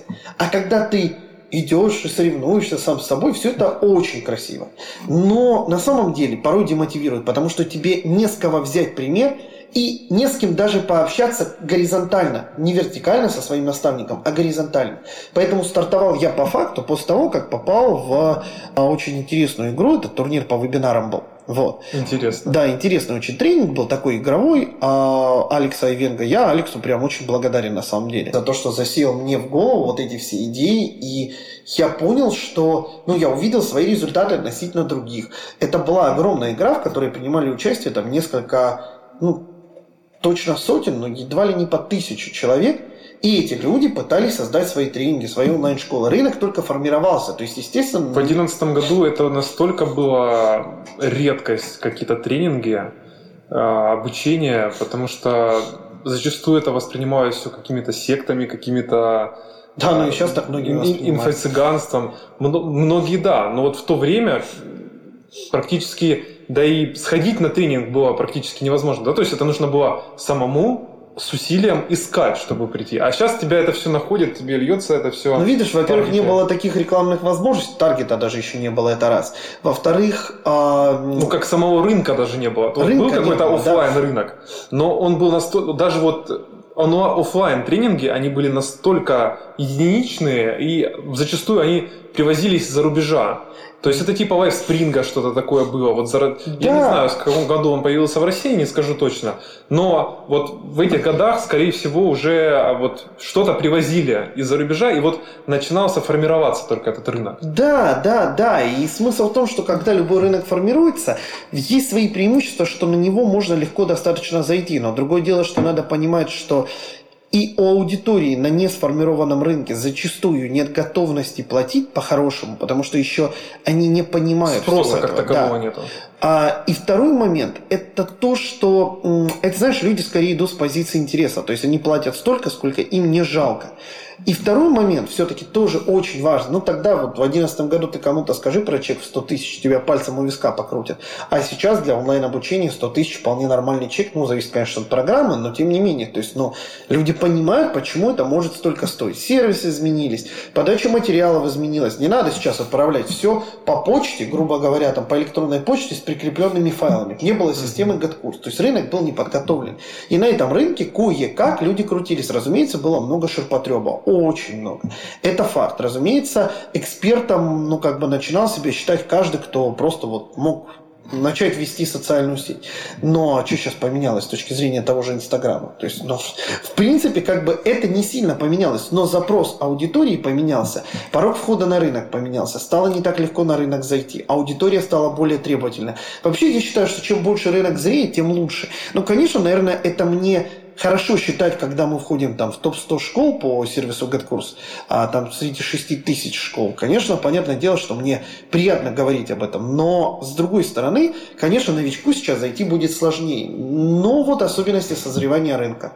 Вот, тем не менее, вот я тогда... Но, тем не менее, за счет соцсетей это можно сделать достаточно просто, да? То есть... Но без бюджета уже не сделать. Тогда можно было за 3000 рублей купить рекламу ВКонтакте, у тебя 1000 подписчиков и там 200 человек на вебинаре сидит завтра. Тогда это можно было. Но тогда продать так, как сейчас нельзя было, потому что люди были не готовы. То есть во всем... В каждом периоде есть свои преимущества. Сто процентов. То есть, ну, когда начинают говорить, ой, да это сформированный рынок, сюда лезть не надо а потом, ой, да это начинающий рынок, сюда лезть не надо. Но в итоговом счете лезть не надо вообще, получается. Но эти люди, ну, собственно, не лезут, скорее всего. Ну да, да, да, да. То есть здесь есть вот эта вот особенность как раз в мышлении и восприятии, которую, ну, тоже надо понимать. То есть вот есть особенности каждого этапа, и вот, ну, есть свои этапы, и я рад, что зашел тогда, но тем не менее есть те, кто рады, что зашли сейчас. Поэтому вот так. На самом деле, когда мы говорим про рынок того же онлайн-образования, да, он и сейчас формируется. Один из, в моем понимании, я не экономист, но один ну, из... По сравнению с Америкой, да то есть точно. Если там все более-менее уже утряслось, то мы отстаем лет на 5 Один из признаков формирующегося рынка, насколько я его вижу, повторюсь, насколько я его вижу, это то, что на этом рынке, но он растет в 7-8 раз, ну, вот буквально там за год, понимаешь? Ну, то есть, э, давай, нет, вернее, чуть подправлюсь. А он растет ну, слушай, я не буду говорить точные цифры, но он реально каждый год растет, ну, там, может быть, ну, не кратно, в 7 раз, но кратно. кратно, да. То есть это, ну, просто в 19, с 18 на 19 год это был реально рост где-то там в 7-8 раз. Вот сейчас не могу тебе сказать. Скорее всего, это связано с тем, что многие инстаблогеры начали свои курсы запускать там, ну, вот в те годы, там, с 18 на 19. Но, тем не менее, да, вот он растет и растет очень быстро. Так что ну, вот пока он не будет э, в районе 10-20% э, расти, это получается, он будет называться растущим. Ну, я бы так его назвал. То есть это тот рынок, на который можно входить. То есть, значит, место есть, понимаешь? Mm-hmm. Значит, место есть. Значит, можно в него входить. Пока сюда не пришли крупные игроки, они в любом случае сюда придут. Но опять же, даже с крупными игроками можно очень хорошо себя чувствовать, потому что а, малый бизнес всегда имеет привилегию в мобильности. Он гораздо более мобилен. Если, а, ну, грубо говоря, ошибка в маркетинге а, там какого-нибудь ИП и компании, там условно МТС или Skillbox, но это разные уровни ошибок, совсем разные уровни ошибок. И совсем по-разному этот лайнер надо поворачивать по времени. Поэтому здесь вот так. Угу. Хорошо, если возвращаться к твоей истории, ты начал соревноваться в вебинарах. Да, ну, что было потом? Ну, это, знаешь, это как? Это условно соревноваться в вебинарах. Но идея была в том, что там каждый пытался запустить свой образовательный проект. Потом я его запустил. Я запустил, начал, соответственно, вести программы. Это было очень непросто. И первые, ну, вообще могу сказать так, что в первые два месяца нам действительно удалось заработать тогда с моим тогдашним партнером 60 тысяч рублей. Неплохо. Эм, на тот момент это было очень неплохо. Я помню, как мы тогда поехали в Одессу с супругой. Вот, с 8 по 10 год я работал школьным вожатым. Конечно, когда в 11 году я заработал там вот эти деньги, ну, для меня это, знаешь, такое лакчери было прям. Я такой, все, кайф. В Одессе можно было классную квартиру снять, можно было там, знаешь, это в ресторан зайти, а тем более с тогдашними украинскими ценами. Там вообще просто себя чувствовал, знаешь, королем таким. Ну, получается, в 2012 году у меня зарплата была где-то 25 тысяч. То есть я, получается, так, как, как будто 2-3 зарплаты получил. Да. Ну да. Таких вот, прям, средних ну, по Ростову. Да. Я тогда начал брать э, людей в персональный коучинг. То есть тогда мой средний уровень дохода где-то был в районе там, 40-45 тысяч рублей и так далее. Полгода я болтался ну, не мог понять, что лучше мне сделать, не умел привлекать трафик, работал только со своей базой, боялся вкладывать в рекламу. И потом э, я понял, что мне нужен продюсер. И я начал искать такого человека, нашел. Вот, и ну, у нас действительно получились интересные с ним такие хорошие, теплые, дружеские отношения, и он многому очень меня на самом деле научил. Вот, мы поработали с ним примерно полгода. В итоговом счете он стал моим таким партнером в рамках одного запуска. И к концу, получается, 2011 года а, я заработал первый раз 250 а, тысяч. То есть это было это уже... очень прям... много, да, на то ну, время. И на то время, да, на 12 год, ну, мы тогда Господи, верни мне те времена. Но это были чистые 250. Да, да, да, это были чистые. То есть я, по сути дела, тогда а, спокойно смог а, взять, и мы с супругой там на месяц поехали в Европу, и стоило нам это 120 тысяч. Вообще неплохо. Ну да, потому что мы еще тогда на Биглионе какой-то купон купили, поехали в Прагу на неделю за там 12 тысяч, что-то такое. То есть вот такое вот было. И евро был 40, понимаешь? Поэтому были, конечно, в этом плане, да, интересные времена, но тем не менее, вот я тогда уже начал повышать, так, так сказать, свой уровень, но у нас тут один важный момент, просто нас с женой грела цель. Мы очень хотели сыграть классную свадьбу, и у нее была мечта слетать на Мальдивы. На самом деле я ей сказал, говорю, спасибо, что когда мы начали с тобой встречаться, ты мне не сказала, что я мечтаю поехать в Дагомыс. Ну, там, или, не знаю, там, в Крым. То есть я ничего не имею, опять же, против Крыма или Дагомыса. Прекрасные места, и на выходных мы можем и туда съездить. То есть я не то, что, знаешь, там, из разряда распальцованный, только на Мальдивы. Нет. Ну, да, как замечательный мужик меня вывез в Геленджик. Но сказать, что это верх моих мечтаний, ну, тоже не сказать. И ну, вот то есть она тебе просто рассказывала о своих мечтах, и на тебя это тоже повлияло. Сто процентов. Это подняло мои стандарты. То есть это погрузило меня в ситуацию, когда такой, о, блин, прикольно. Я тоже хочу. И мы смотрели фильм про Мальдивы, там, знаешь, говорили, я помню, как мы ехали в этом в плацкарте как-то из Москвы, то ли после свадьбы, то ли даже до этого. Ехали и сидели, прописывали цели, знаешь, там купить катер, там купить квартиру, купить машину и бла-бла-бла-бла-бла-бла-бла там пошло. Вот, сидели в плацкарте на боковушке. Было достаточно интересно. Но, тем не менее, слушай, вот к концу, ну, получается, 2012 а, года я вот впервые сделал 250. И действительно это было круто. Потом мы начали заниматься тогда еще организацией онлайн-конференции. Я тогда понял, что это реальный тренд. И к 2013 году году, к 2013 году, уже где-то вот, ну, в середине 2013 мы с а, моим тогдашним партнером, с Игорем Мельником, мы сделали первый раз что-то около 800 тысяч на двоих. То есть, ну, мы сделали конференцию такую серьезную, а у Игоря это вообще был первый опыт в а, вот, онлайн-образовании. То есть, мы с ним работали раньше по молодежным организациям, вот, вместе работали по а, волонтерству, там, на всех форумах, лагерях были вместе. А, как говорится, по всем лагерям прошли. Вот, и тут раз, и получается, он приходит, и говорит, я помню его фразу, говорит, блин, я за месяц заработал больше, чем за всю жизнь до этого. Вот. И это действительно было здорово. И самое главное, были счастливы и наши ученики. И, и вот тогда, по сути дела, родилась вот эта идея компании «Жизнь на все сто». То есть э, сама формулировка, мы тогда провели конференцию «Жизнь на все сто». То есть тогда это было вот именно таким образом. И с тех пор вот появилось словосочетание «Жизнь на все сто» на пространстве Рунета.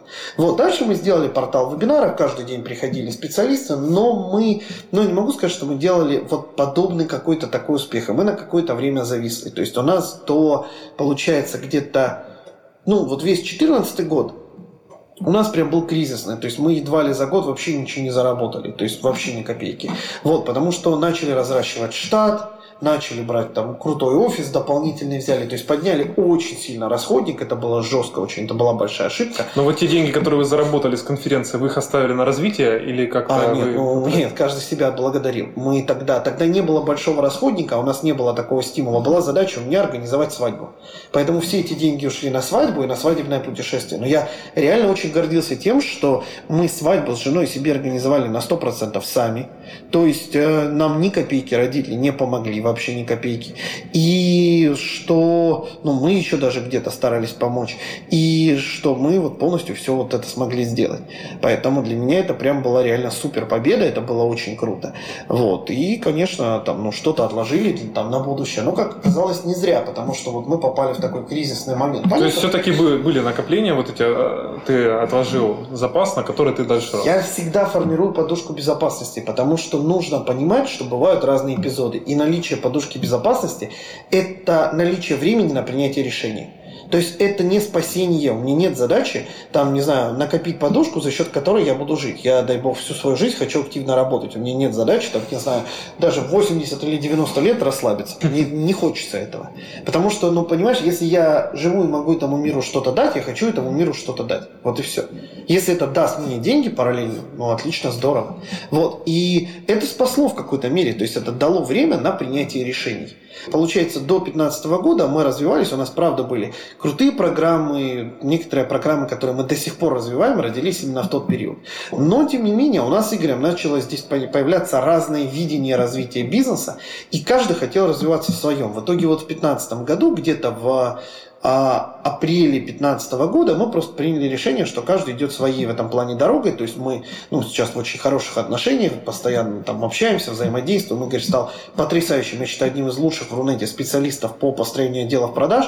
Просто вот на тот момент он свою точку еще не нашел. Я на тот момент свою точку где-то нащупал, но тоже еще не нашел. И поэтому, по сути, два ну, относительно незрелых предпринимателя это волей-неволей не могло не приводить к каким-то таким теркам. Вот, но но... Но несмотря на это, у вас были общие ценности, да? У нас которые... общие ценности, общие взгляды, и никогда это на клиентов не выходило. В принципе, то есть в этом плане у нас очень четкая позиция была. Я могу сказать, что я безумно благодарен тому опыту партнерства. Это вот, как знаешь, своего рода реально первые такие отношения, серьезные взрослые. То есть это реально первые серьезные взрослые бизнес-отношения. Я не беру джамперы, то все-таки детский сад был. Это реально были первые серьезные взрослые отношения. Я им безмерно благодарен на самом деле. Вот, потом с 15 по 16 год я работал в одиночку. Для меня это был большой плюс, потому что все-таки, когда ты компанию выбираешь развивать вот так, как ты видишь, и ты в этом уверен, то, по сути дела, за два месяца мне удалось компанию здесь из пике вывести. Я просто увидел, что мы реально слишком много тратили. Мы просто-напросто строили бизнес с расчетом на далекое будущее, а не на счастливое настоящее, которое было не очень счастливым. Поэтому здесь вот такая ситуация, понимаешь, вот это единственное, что я по сути поменял. За счет того, что на вот ту долю, небольшую долю, стало претендовать не два человека, а один, я хотя бы начал деньги зарабатывать. Плюс я взял в продюсирование нескольких интересных авторов, и в принципе, ну, я вот за этот год серьезно смог поднять себя по финансам и вышел, ну, на тогда прикасался к довольно серьезному уровню, там, в 500-600 тысяч в месяц. То есть такой уровень был, и это было реально интересно. Но тогда это доставалось круглосуточной работой. Вот это как раз был этап, когда я... Вебинар, когда ты один, вебинар и все зависит от тебя. Ну, нет, нет, не один. У меня был прекрасный на тот момент исполнительный директор. Это сейчас супруга Владислава Черпаченко, моего партнера, которую в свое время в компанию нанял Игорь Мельник, мой бывший партнер. Поэтому, когда э, Влад они поженились, я сказал, говорю, знаешь, Скажите спасибо Игорю. Да, да, да, да, да, понимаешь, потому что Игорь тоже принял в этом непосредственное участие. Поэтому я же говорю, не то, что случайности не случайно, ты порой даже не представляешь, как эти хитросплетения, на что они приводят. Так же, как мы понятия с тобой не имеем, как этот аудиокаст аукнется там через пару лет. Мы понятия не имеем, понимаешь? Абсолютно не имеем. Вот. Единственное, Но зачем... с надеждой хорошей. Ну, видишь, единственное, зачем я всегда слежу, это за тем, чтобы была хорошая репутация. То есть в моей жизни, к счастью, нет моментов, когда я, знаешь, там в чем-то накосячил, мне перед кем-то за что-то стыдно. Вот, наверное, наверное, это одна из важных вещей, потому что, ну, когда ты выходишь в публичное поле, по-любому тебя начнут шерстить, начиная с а, прошлой жизни. Ну, насчет прошлой не знаю, но в как минимум, я не накосячил, понимаешь, я это осознаю. Ни по отношению к людям, ни к партнерам, потому что, понимаешь, для меня это важный момент очень. Вот, и все-таки я считаю, что, ну, репутацию надо строить с нуля. И как бы я в этом плане алкоголь до 18 лет не пробовал. Вот, вот так вот это было. Я в 21 ну, бросил. Я до 18 не пробовал, а 21 бросил. Ну сейчас да, сейчас уже, наверное, и в 13 бросают возвращаясь к своему вот пути, и вот получается, видишь, какое вот у нас хитросплетение такое интересное у всех получилось. И вот я, получается, до 16 года работал сам в плане того, что был единственным собственником компании, у меня была классная команда, небольшая, человека 4, буквально 5. Вот, но нам хватало. И тогда я понял, что, в принципе, вот тогда, ну, не то, что закралась в голову мысль, тогда я убедился в том, что э, решает не количество. То есть э, вполне себе 5 сотрудников может делать, могут делать то, что делает 25, если правильно построен с ними рабочий процесс. И потом так получилось, что мы в 2015 году с супругой поехали в Санкт-Петербург, а вот не могли найти квартиру, и тут я вспомнил, что у меня есть старый мой коллега как раз из общей тусовки Влад Челпаченко, и он живет в Питере. Я просто написал, Влад, слушай, так и так, можешь подсказать, как найти квартиру в Питере? Он говорит, да тебе бы на месте посмотреть. Я говорю, ну а как, вот где пожить? Он, да приезжай ко мне на пару дней. Я говорю, в смысле к тебе? Ну мы как бы, мы вживую один раз видели. Он говорит, приезжай, говорит, не парься. И мы приехали, вот, пообщались с ним. И общались, увидели, что у нас очень много интересных взглядов совместных, что мы по ценностям совпадаем. А Влад тогда как раз организовывал круиз Питер Инфобиз, круиз по Скандинавии. В наших планах не было ехать на этот круиз. Я почувствовал, что попасть туда мне реально важно. И хотя и по деньгам... Там, Внутренний голос, да? Да. А при этом у меня был оплачен тренинг за 90 штук, который мы с Игорем еще вместе купили, без лимит. Вот там Андрея Парабелума, без лимит был такой здоровенный, в котором посещение живых мероприятий был. И я должен был туда поехать. То есть, естественно, никаких возвратов там за это не могло быть. И тут я такой раз беру, отказываюсь от этого тренинга – ну, просто как бы говорю, все, я, значит, туда не поеду. И поехал круиз с Владом. И это был очень важный поворотный момент, реально поворотный. Потом каждый работал сам по себе. Мы с Владом просто... Влад уехал на Бали, там некоторое время на Бали пожил, там три месяца. Вот, вернулся, и уже появилась идея совместного тренинга по продюсированию. Мы его провели. Такие, о, прикольно. Потом что-то Влад говорит, слушай, а давай я буду, ну, ты круто очень продаешь, ты круто проводишь вебинары, давай я тебе, ну, я договорюсь с другими партнерами, у него просто очень широкие социальные связи были. Он такой, давай я договорюсь с разными ребятами, чтобы тебя не пропиарили. Ну, мы начали это делать, круто заработало все. А потом в определенный момент Влад говорит, слушай, прилетай в Москву, есть идея на пообщаться. Прилетел, он говорит, слушай, давай объединяться. Но у меня был уже травмирующий опыт прошлого объединения, и ну, травмирующий в плане чего, что он был не что очень удачный в итоге, да, да, да. Но он и был сам по себе неплох. Он был прекрасен. Да, не, он был прекрасен. Тут он реально был прекрасен. Тут просто скорее, знаешь, момент травмирующий в чем? В том, что я как бы было не просто а, толкаться в принятии решений. А у нас не было жесткого разделения из разряда «мое слово финальное вот в этом, твое слово финальное вот в этом». Это у нас с Владом сейчас есть. То есть Влад, грубо говоря, не может говорить, там, не, не принимает решающее слово в маркетинге, а я не принимаю решающее слово в управлении. То есть у каждого своя зона ответственности как мне нравится такая фраза, в хорошей семье а муж не знает, откуда берутся продукты в холодильнике, а жена не знает, откуда берутся деньги. То есть, ну, это реально классно. То есть, когда у каждого есть свое, не, понимают. Она понимает, откуда берутся деньги, но не вникает в детали. Так же, как и, соответственно, наоборот. То есть он, грубо говоря, не решает, о чем мы будем готовить, давай я поеду сготовлю все. То есть у каждого своя зона ответственности. Тут -то мне было очень непросто принять это решение. Почему? Потому что, во-первых, я тогда по деньгам чувствовал себя довольно комфортно. То есть я тогда прям ну, нормально зарабатывал. То есть это было реально там, ну, уровень 400-500 тысяч рублей в месяц. Это было реально комфортно. Но было одно но я не видел того, что дальше. Я не видел, как... Вот для меня «Жизнь на все сто» как бренд. Я не понимал, куда его развивать. Но Влад в этот бренд очень поверил. Он поверил в эту идеологию. И у него, он говорит, да можно же и жизнь на все сто, и туризм на все сто, и это на все сто, и это на все сто, и это. Я такой, блин, глянь, прикольно. И я увидел то, чего, то, чего раньше не видел. То есть он дал новый толчок этому бренду. Поэтому вот если говорить именно об образовании компании «Жизнь на все 100», то вот именно компания, как такой холдинг, как вот большой образовательный проект, а, это вот то, что мы начали делать уже с 2016 года как раз мы начали двигаться, развиваться в этом направлении, ну и, откровенно говоря, ну, тоже были вот такие вот виражи, вот реально было менее денежно, намного. Но через время, и вот сейчас, например, я... В смысле, когда вы объединились, было, ты зарабатывал меньше, чем когда ты один? Да, намного. То есть ты, ты пожертвовал деньгами, чтобы масштаб?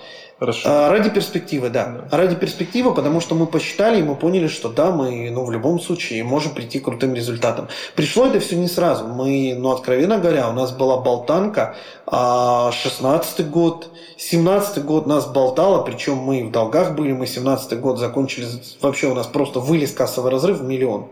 При том, что мы сделали а, запуск к концу 2017 года, мы сделали реально офигенно крутой запуск на 5,5 миллионов с партнером. Это в оборот. Да, да, да, оборотка. Мы сделали запуск крутой по партнеркам, очень хороший запуск получился, но в итоговом счете что вышло? Вышло так, что поделив расходник, партнерские, то все, третье, пятое эксперту, мы вышли в долг минус миллион.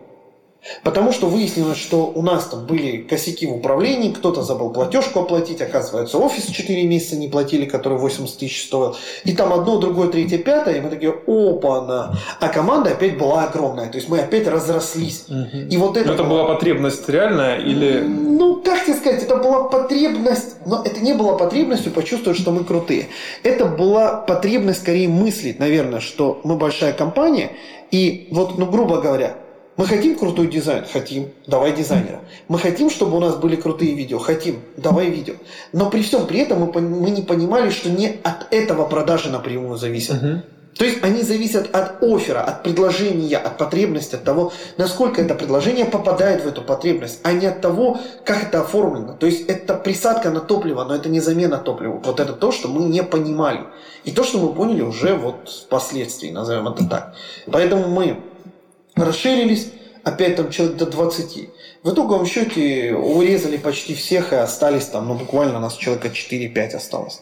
И начали все с нуля. В 2018 году мы научились делать неплохие запуски. То есть запуски в плане того, что мы научились э, именно разрабатывать классные продукты, и мы начали систематизировать один запуск. Программа перезагрузка на все 100, это классная трансформационная программа, супер.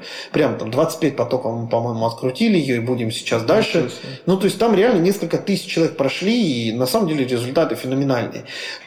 Просто мы пришли к тому, что нужно взять одну модель, не клепать постоянно новые продукты, а взять один продукт, его развивать. Но мы выбрали тему психологии личностного роста, и это вот то, о чем я люблю рассказывать, делиться, но той аудитории, которой это будет понятно, потому что у них должен быть под это запрос. Например, если человеку, ну, как бы просто интересно, то ему невозможно это продать, или, ну, у него это не настолько... Цены, он ценности не понимает. И ценности он этого не понимает, да. А психология это сама по себе, с точки зрения бизнеса, крайне неочевидная вещь, за которую люди не привыкли платить. Поэтому это было вроде правильно, но это все зависело сильно от запусков. То есть успешно вложили в трафик, все хорошо.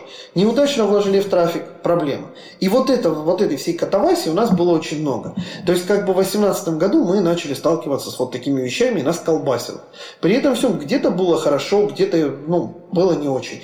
И вот в конце 18-го, начале 19 -го года мы уже вышли в такие более взрослые обороты. А мы начали развивать, активно развивать Академию заработка для тех, кому за 50. То есть вначале это был просто такой, как бы доп. проект, субпроект. Мы не делали его ключевым. В 2019 году мы два проекта развивали параллельно.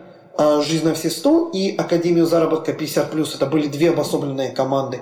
И потом а, уже ну, в 2019 году мы просто все-таки наконец-таки поняли, что ну, все-таки психологию реально сложно предлагать и продавать, то есть, ну, реально эта тема сложная. То есть там есть два пути. Либо человек приобретает, когда тренер является ролевой моделью, и он хочет быть на него похожим.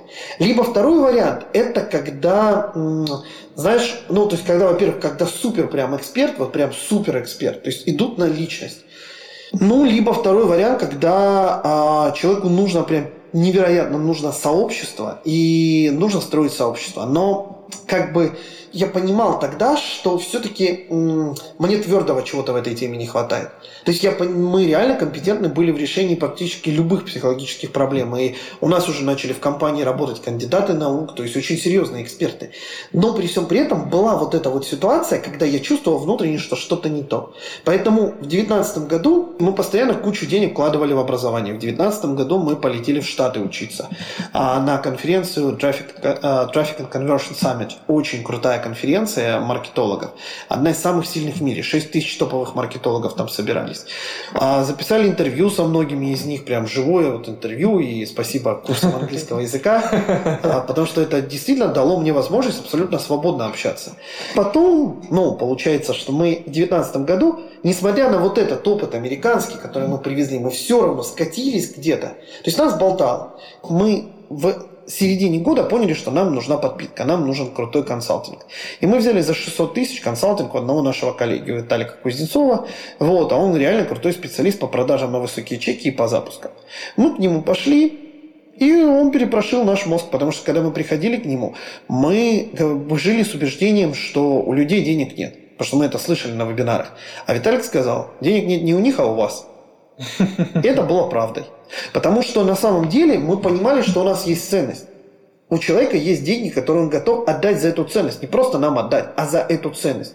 Но фигня вся в том, что была нестыковка. Люди не понимали, почему они должны за это платить. В итоге мы сделали очень хорошую программу «Большие деньги на любимом деле», как найти любимое дело, на этом заработать. Мы ее, правда, один раз открутили, потому что трафик не смогли на нее системно привлекать. Но идея была реально очень крутая, идея была очень достойная. И потом мы вот, опять же, начали где-то болтались, болтались, но в итоге это был постоянный, знаешь, а, поток вебинаров. То есть я за тот год провел, наверное, вебинаров 250-300. То есть, ну, это, это было что-то сногсшибательное. То есть я реально чувствовал, что меня просто... Ну, это практически каждый день вебинары. Порой по два раза в день. То есть меня бесило это уже в конце. Почему? Потому что, знаешь, это были не вебинары для заработка денег, это были вебинары на то, чтобы покрыть расходы. При этом всем мы реально давали крутой продукт. То есть нельзя, знаешь, там сказать из разряда, там, вы учили тому, что сами не умеете. У нас реально были неплохо отстроены процессы. У нас реально хорошо работала служба клиентов. Просто в бизнес-модели были допущены ошибки, поэтому вот так было. То есть, знаешь, это не из разряда вы там учили предпринимателей, а сами были банкротами. Нет, мы зарабатывали очень неплохие по меркам простых обычных людей деньги. Уровень топ-менеджеров 100%. Но на фоне того, сколько мы могли бы и какие результаты делали наши коллеги, это было, ну, как бы капля в море. Но у нас задача была не в этом. То есть я почему, я, ну, как бы в этом аудиокасте, я, с одной стороны, говорю о твердых вещах, то есть о прибыли, и при этом говорю о ценности для клиента. Но просто мы говорим сейчас для разной аудитории, поэтому я хочу, чтобы вот наши слушатели понимали. Фокус у меня здесь идет не на деньгах, и не на ценности по отдельности, потому что, ну, если ты начинаешь говорить только о ценности и, ну, забываешь говорить о каких-то прибылях, то ты волонтер, ты не предприниматель. Ну, ты занимаешься чем угодно, но не бизнесом. И самое главное, что я считаю, что когда человек не платит за обучение, это не добро по отношению к нему, а зло. И очень большое зло. Когда этот человек не учится, не получает навыки, не проходит обучение – скорее всего. Человек как... не голосует рублем за перемены в своей жизни. Да, он не берет ответственность по факту. Человек за, вот, за изменения. В моем понимании, а плата за обучение, когда человек голосует рублем за перемены в своей жизни. Если он не голосует рублем, значит ему перемены эти не нужны. Все, все очень просто. Знаешь, кстати говоря, вот у меня есть очень свое, свое личное понятие слова благотворительность. Вот в слове благотворительность я не слышу ничего, что связано с бесплатностью. Ну, смотри, благо и творить. Да. Ну, Творю ли я благо, проводя крутое обучение? Конечно. Да, творю. А то, что я это делаю и беру за это определенные деньги, это компенсация моего времени, которое я в это инвестирую. Не с дочкой провожу, не с женой, а сюда инвестирую. Перестает ли это быть творением блага? Нет. Конечно, нет. Вот. Поэтому я разделяю понятие благотворительности и бесплатность. То есть творить благо можно и за деньги, на самом деле. И можно это делать круто и классно. А можно творить зло и без денег. Потому что когда, например, мы в волонтерские годы ездили в детские дома и привозили ему словно кучу игрушек, являлось ли это благом? Конечно. Нет. А я считаю, нет. Потому что у них запроса на это не было. Нас порой встречали а, кислые лица, понимаешь, а, опять привезли эти спонсоры, привезли подачки. То есть вот так. А это дети так встречали? Ну, такое тоже было. То есть я не говорю, что это системно, но это было. То есть это была помощь без запросов. Поэтому тут как раз, видишь, все очень интересно. То есть вот в моем понимании я сейчас делаю большее благо. Или когда мы приходили... Ну, я с детьми, честно говоря, думал, что все-таки это благо. А здесь вопрос в чем? Что многие люди смотрят на благотворительность как на индульгенцию. И помощь детским домам зачастую. Это бывает, знаешь, вот тоже такая индульгенция из разряда, ну там вот куплю себе это спасение души, понимаешь? Я думаю, многие вообще в целом используют благотворительность в России, да, как индульгенцию. Ну да, то есть, грубо говоря, знаешь, из разряда, ну, накосячил вот в этом, ну хоть в этом помогу. Понимаешь, а эта игрушка, переданная ребенку, она, конечно, хороша. То есть, давай так, это не является злом, но это не является полностью благом, потому что она ничего в его жизни не меняет она не демонстрирует ему твою любовь, потому что ты, ну, откровенно, ты не знаешь этого ребенка. Она не демонстрирует твою любовь. А вот когда мы приходили и проводили для детей компьютерные мастер-классы, вот это я считаю добром. Потому что этот навык в будущем им помог. Или помог бы, я не знаю, как они его используют. Вот это благо. Ну, как-то однозначно поможет. Кому-то из них может понравиться это. Вот. И как, как минимум с того, чему мы начали, да, понять свои таланты какие-то, да, Да. понять свои интересы. Да, и это более ценно, чем просто завалить детей игрушками. То есть вот многие смотрят на эту благотворительность как на подачку. Передам деньги и все, и спокойно. Я на это смотрю по-другому. Научи навыку, передай навык. Поэтому тогда мы делали мероприятие, мы делали, лучшее, что мы могли. Но мы не обладали той идеологией, которая есть сейчас. Если бы сейчас я это все делал, я к этому однозначно вернусь. Рано или поздно я вернусь в сторону волонтерства, молодежки, благотворительности. Мне, мне есть сейчас уже, вот, ну, со своей позиции, мне есть что передать. Но ты вернешься уже другим человеком, 100%. более, более зрелым пониманием этого всего. и с другими ресурсами, потому что я хочу, чтобы я не зависел, знаешь, от того, а выделит государство деньги на это мероприятие или не выделит, поддержит или не поддержит. Нафиг мне это нужно, если у меня будет свой ресурс, и он уже где-то есть. То есть я могу своим ресурсом это делать, мне не надо спрашивать кого-то, мне не надо, а это хорошо или плохо? Блин, я считаю, что так нужно, я беру и делаю. Я ну, считаю, что в этом плане надо быть простым. И, ну, вот, я не знаю, сколько бы я не зарабатывал, как бы ни, моя, не менялась моя жизнь, я сохраняю свою определенную простоту по жизни. Я считаю это правильно. А что для тебя простота, пожалуйста? Когда между тобой и другим человеком не стоит стена из-за того, что ты на другом уровне по заработку. То есть для меня простота это когда ты не стараешься все проблемы решать только деньгами. То есть когда ты не стараешься свои комплексы забить деньгами. Потому что зачастую это бывает, когда человек начинает зарабатывать, он такой, он начинает, во-первых, разбрасываться туда-сюда, он начинает с другими общаться высокомерно, он начинает смотреть на других, как на людей более, ну, других по уровню. Я, например, считаю, что абсолютно каждый человек может быть на уровне в разы выше, чем я. Просто у него... И это может произойти в любой момент. Это раз. И во-вторых, просто рядом с ним нет того, кто в него поверил. Просто кто-то ему об этом не сказал. И я всегда себя ловлю на мысли о том, что, ну вот, я хочу помнить то, откуда я пошел, на каком уровне я был. И вот понравилось ли бы тому вот Игорю в там, 18-19 лет, если бы с ним кто-то, кто достиг успеха какого-то, опять же, хотя о каком успехе мы говорим, если мой успех – это минимум от того, к чему мы стремимся. То есть я это не считаю каким-то Ну, успехом. для кого-то это грандиозное Это- просто. Ну, для да. кого-то это может быть там чем-то грандиозным, но для меня это и близко не является тем, что я хотел бы успеть за жизнь. И тут, ну, я хочу, чтобы вот, я хотел бы быть наставником для вот того самого Игоря, который был 18-19 лет, вот той версии. И поэтому я всегда помню и хочу оставаться на уровне с человеком. И тянуть его на свой уровень при желании, даже не тянуть, а создавать условия, чтобы он хотел туда прийти. Если захочет, не захочет, его право, его дело. Простота – это когда ты не покупаешь самое дорогое просто потому, что оно самое дорогое. Когда это оправдано. То есть я ну, могу тебе сказать, что я очень аккуратен со своим уровнем потребления, при том, что я реально пользуюсь классной техникой, езжу на классной машине, живу в хорошем месте. Но это не потому, что... Это не сверхпотребление. Это не сверхпотребление, да. Мне в этом плане очень нравится шведская стратегия, концепция лагом. Вот эта концепция умеренного потребления. То есть, когда тебе достаточно. Понимаешь, мне достаточно. Я хочу больше, но мне достаточно того, что есть. То есть я ценю это. И это никогда не станет между мной и другим человеком каким-то камнем преткновения. Меня очень многие есть а, друзья из а, прошлого, которые сейчас пошли в сферу онлайн-школ, так или иначе. Вот, и я им пишу, я говорю, слушай, говорю, ну ты же видишь, что я вот, ну, как бы, какой-то результата здесь достиг, а у тебя проблема, чего ж ты не напишешь?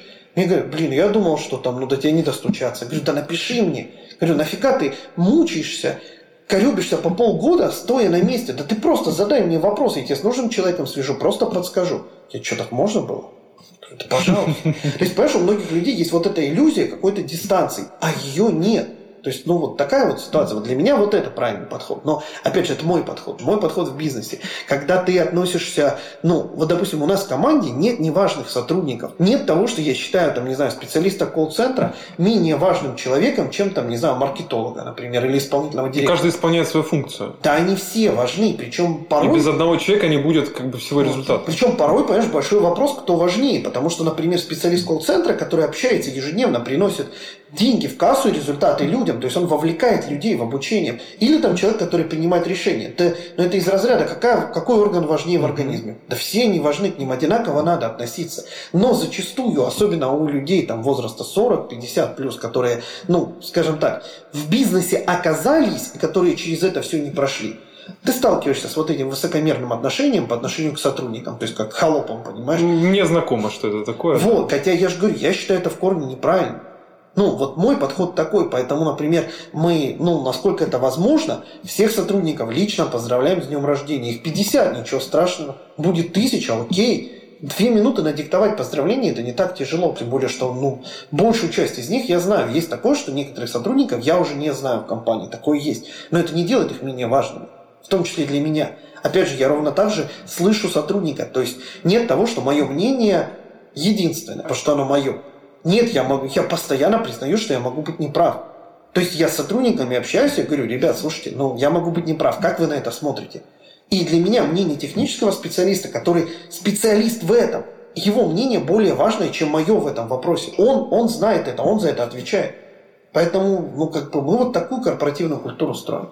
Это, это круто. Компании будущего только могут позволить себе такое общение, современные в основном компании. Я тебе скажу так, компании, у которых этого не будет, у них нет будущего, просто нет. Ну, это, знаешь, как э, есть вещи, которые надо осознать. Вот как э, например, с удаленной работой. Многие компании не верили в то, что будет удаленка. Говорили, да, это все развод. И люди не верили. Да, это все развод. Какая удаленка? Welcome, 2020 год. Кто не смог адаптироваться, тот умер. А умерли многие. Многие бизнесы умерли. Почему? Потому что они, ну, кризис, да нифига не кризис, просто потому что они не разобрались. Им надо было помочь разобраться. Но для этого надо было, чтобы они захотели разобраться. Вот и все. Или они неповоротливые вообще, эти компании? Ну, как говорится, знаешь, случайности не случайны. То есть, если по какой-то причине ты оказался за бортом, значит, ты раньше был прям около этого борта. Ну, не бывало так, что ты вот раз в топе, а потом в попе, понимаешь? Не бывает так. Ну, не бывает так.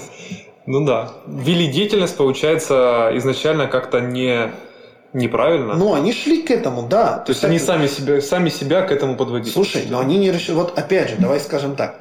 Можно ли все предугадать? Невозможно. Невозможно. Но можно ли создать себе какой-то фонд, чтобы было время на принятие решений. Можно ли адаптировать свою бизнес-модель, сделать ее более устойчивой? Вообще, на самом деле, я тебе скажу так, очень многие бизнесы, если мы уже об этом говорим, они умерли по той причине, что они не построили отношения с клиентами. То есть для них клиенты это, ну, просто вот кошельки. К разговору о том, что деньги, да, просто, просто деньги. Да, то есть, то есть просто... Подход про деньги. То есть вот есть люди, у которых есть их деньги ну, деньги компании, и надо их оттуда выудить. Все. Это не значит, что они явно так бизнес ведут. Ну, как бы, многие так не явно ведут, но они не строят с ними отношений. Они спрашивают, что людям нужно. А даже когда спрашивают, делают это формально. То есть это не любовь к людям, не отношения. И многие не понимают, почему это надо делать, почему нужно узнавать у человека, что он хочет, почему нужно меню в ресторане делать не потому, что ты так захотел, а спросить человека, а что ты вообще хочешь кушать? Ну, что тебе нравится, mm-hmm. что не нравится, что докрутить, что доработать. Допустим, бывает так, что ты в ресторан приходишь, и чисто формально говорят, ну, как вам понравилось? А бывает так, что с тобой стал официант, поговорил, пообщался. Это вот, на мой взгляд, будущее за человечностью, будущее за человеческим сервисом, будущее за отношениями не корпорации человека, а человек-человек. Вот. А для этого в корпорации надо построить отношения человек-человек. И неважно, какого размера эта компания, там, не знаю, ИП Вася Пупкин, или это там Газпром. То есть, да, это не просто бывает сделать, но зачастую бизнес продолжение личности его владельца. То есть, ну, бизнес несет эти ценности, поэтому если, ну, владелец смотрит на бизнес как на дойную корову, то результат вполне предсказуем. Знаешь, в сетевом маркетинге есть принцип дуплицирования, когда все друг друга копируют. Угу. Вот в бизнесе есть тоже принцип дуплицирования. Если у одного в башке мысль надо ободрать клиента, все будут именно это и делать. Потому что а как это может быть иначе? Но ребенок не может обладать другими ценностями, чем обладают его родители, во всяком случае, на первом этапе жизни. Вот. Так что вот так. Я тебя хотел еще спросить по поводу э, сложных моментов, которые ты рассказывал, были там без прибыли, когда там, не получалось да, выходить в плюс. Что тебе помогало по жизни? Какие ты вообще состояния в целом испытывал? Слушай, ну, скорее помогала упертость. То есть упертость и м, то, что я просто выбирал делать. То есть, знаешь, м, я в этом плане наверное, достаточно уникален по темпераменту, потому что, с одной стороны, во мне развита чувствительность и эмоциональная такая, ну, грубо говоря, умение эмоционально проникать в душу собеседника, с одной стороны. И я, в принципе, умею работать со своим внутренним миром. Но, с другой стороны, во внешнем мире я тверд достаточно. То есть, э, я могу быть мягким в тех решениях, которые я, в которых я не уверен. Но есть решения, в которых я уверен твердо. И тогда я буду вот спорить просто до просто, я не знаю, до посинения. Вот Влад это как мой партнер знает, то есть есть моменты, где я как баран буду просто вот упертый до конца. У меня такая манера есть. Я спорю тогда, когда я уверен. И в этом плане где-то вот это состояние уверенности, убежденности мне помогало. Хотя я могу тебе сказать одно. А тут очень большую роль играет тот, тот, кто с тобой рядом. И во многом сложные моменты, но, допустим, если брать именно тот период, когда мы с Владом вместе работаем, а я тебе могу сказать так, это как раз то, что я где-то на него мог опереться.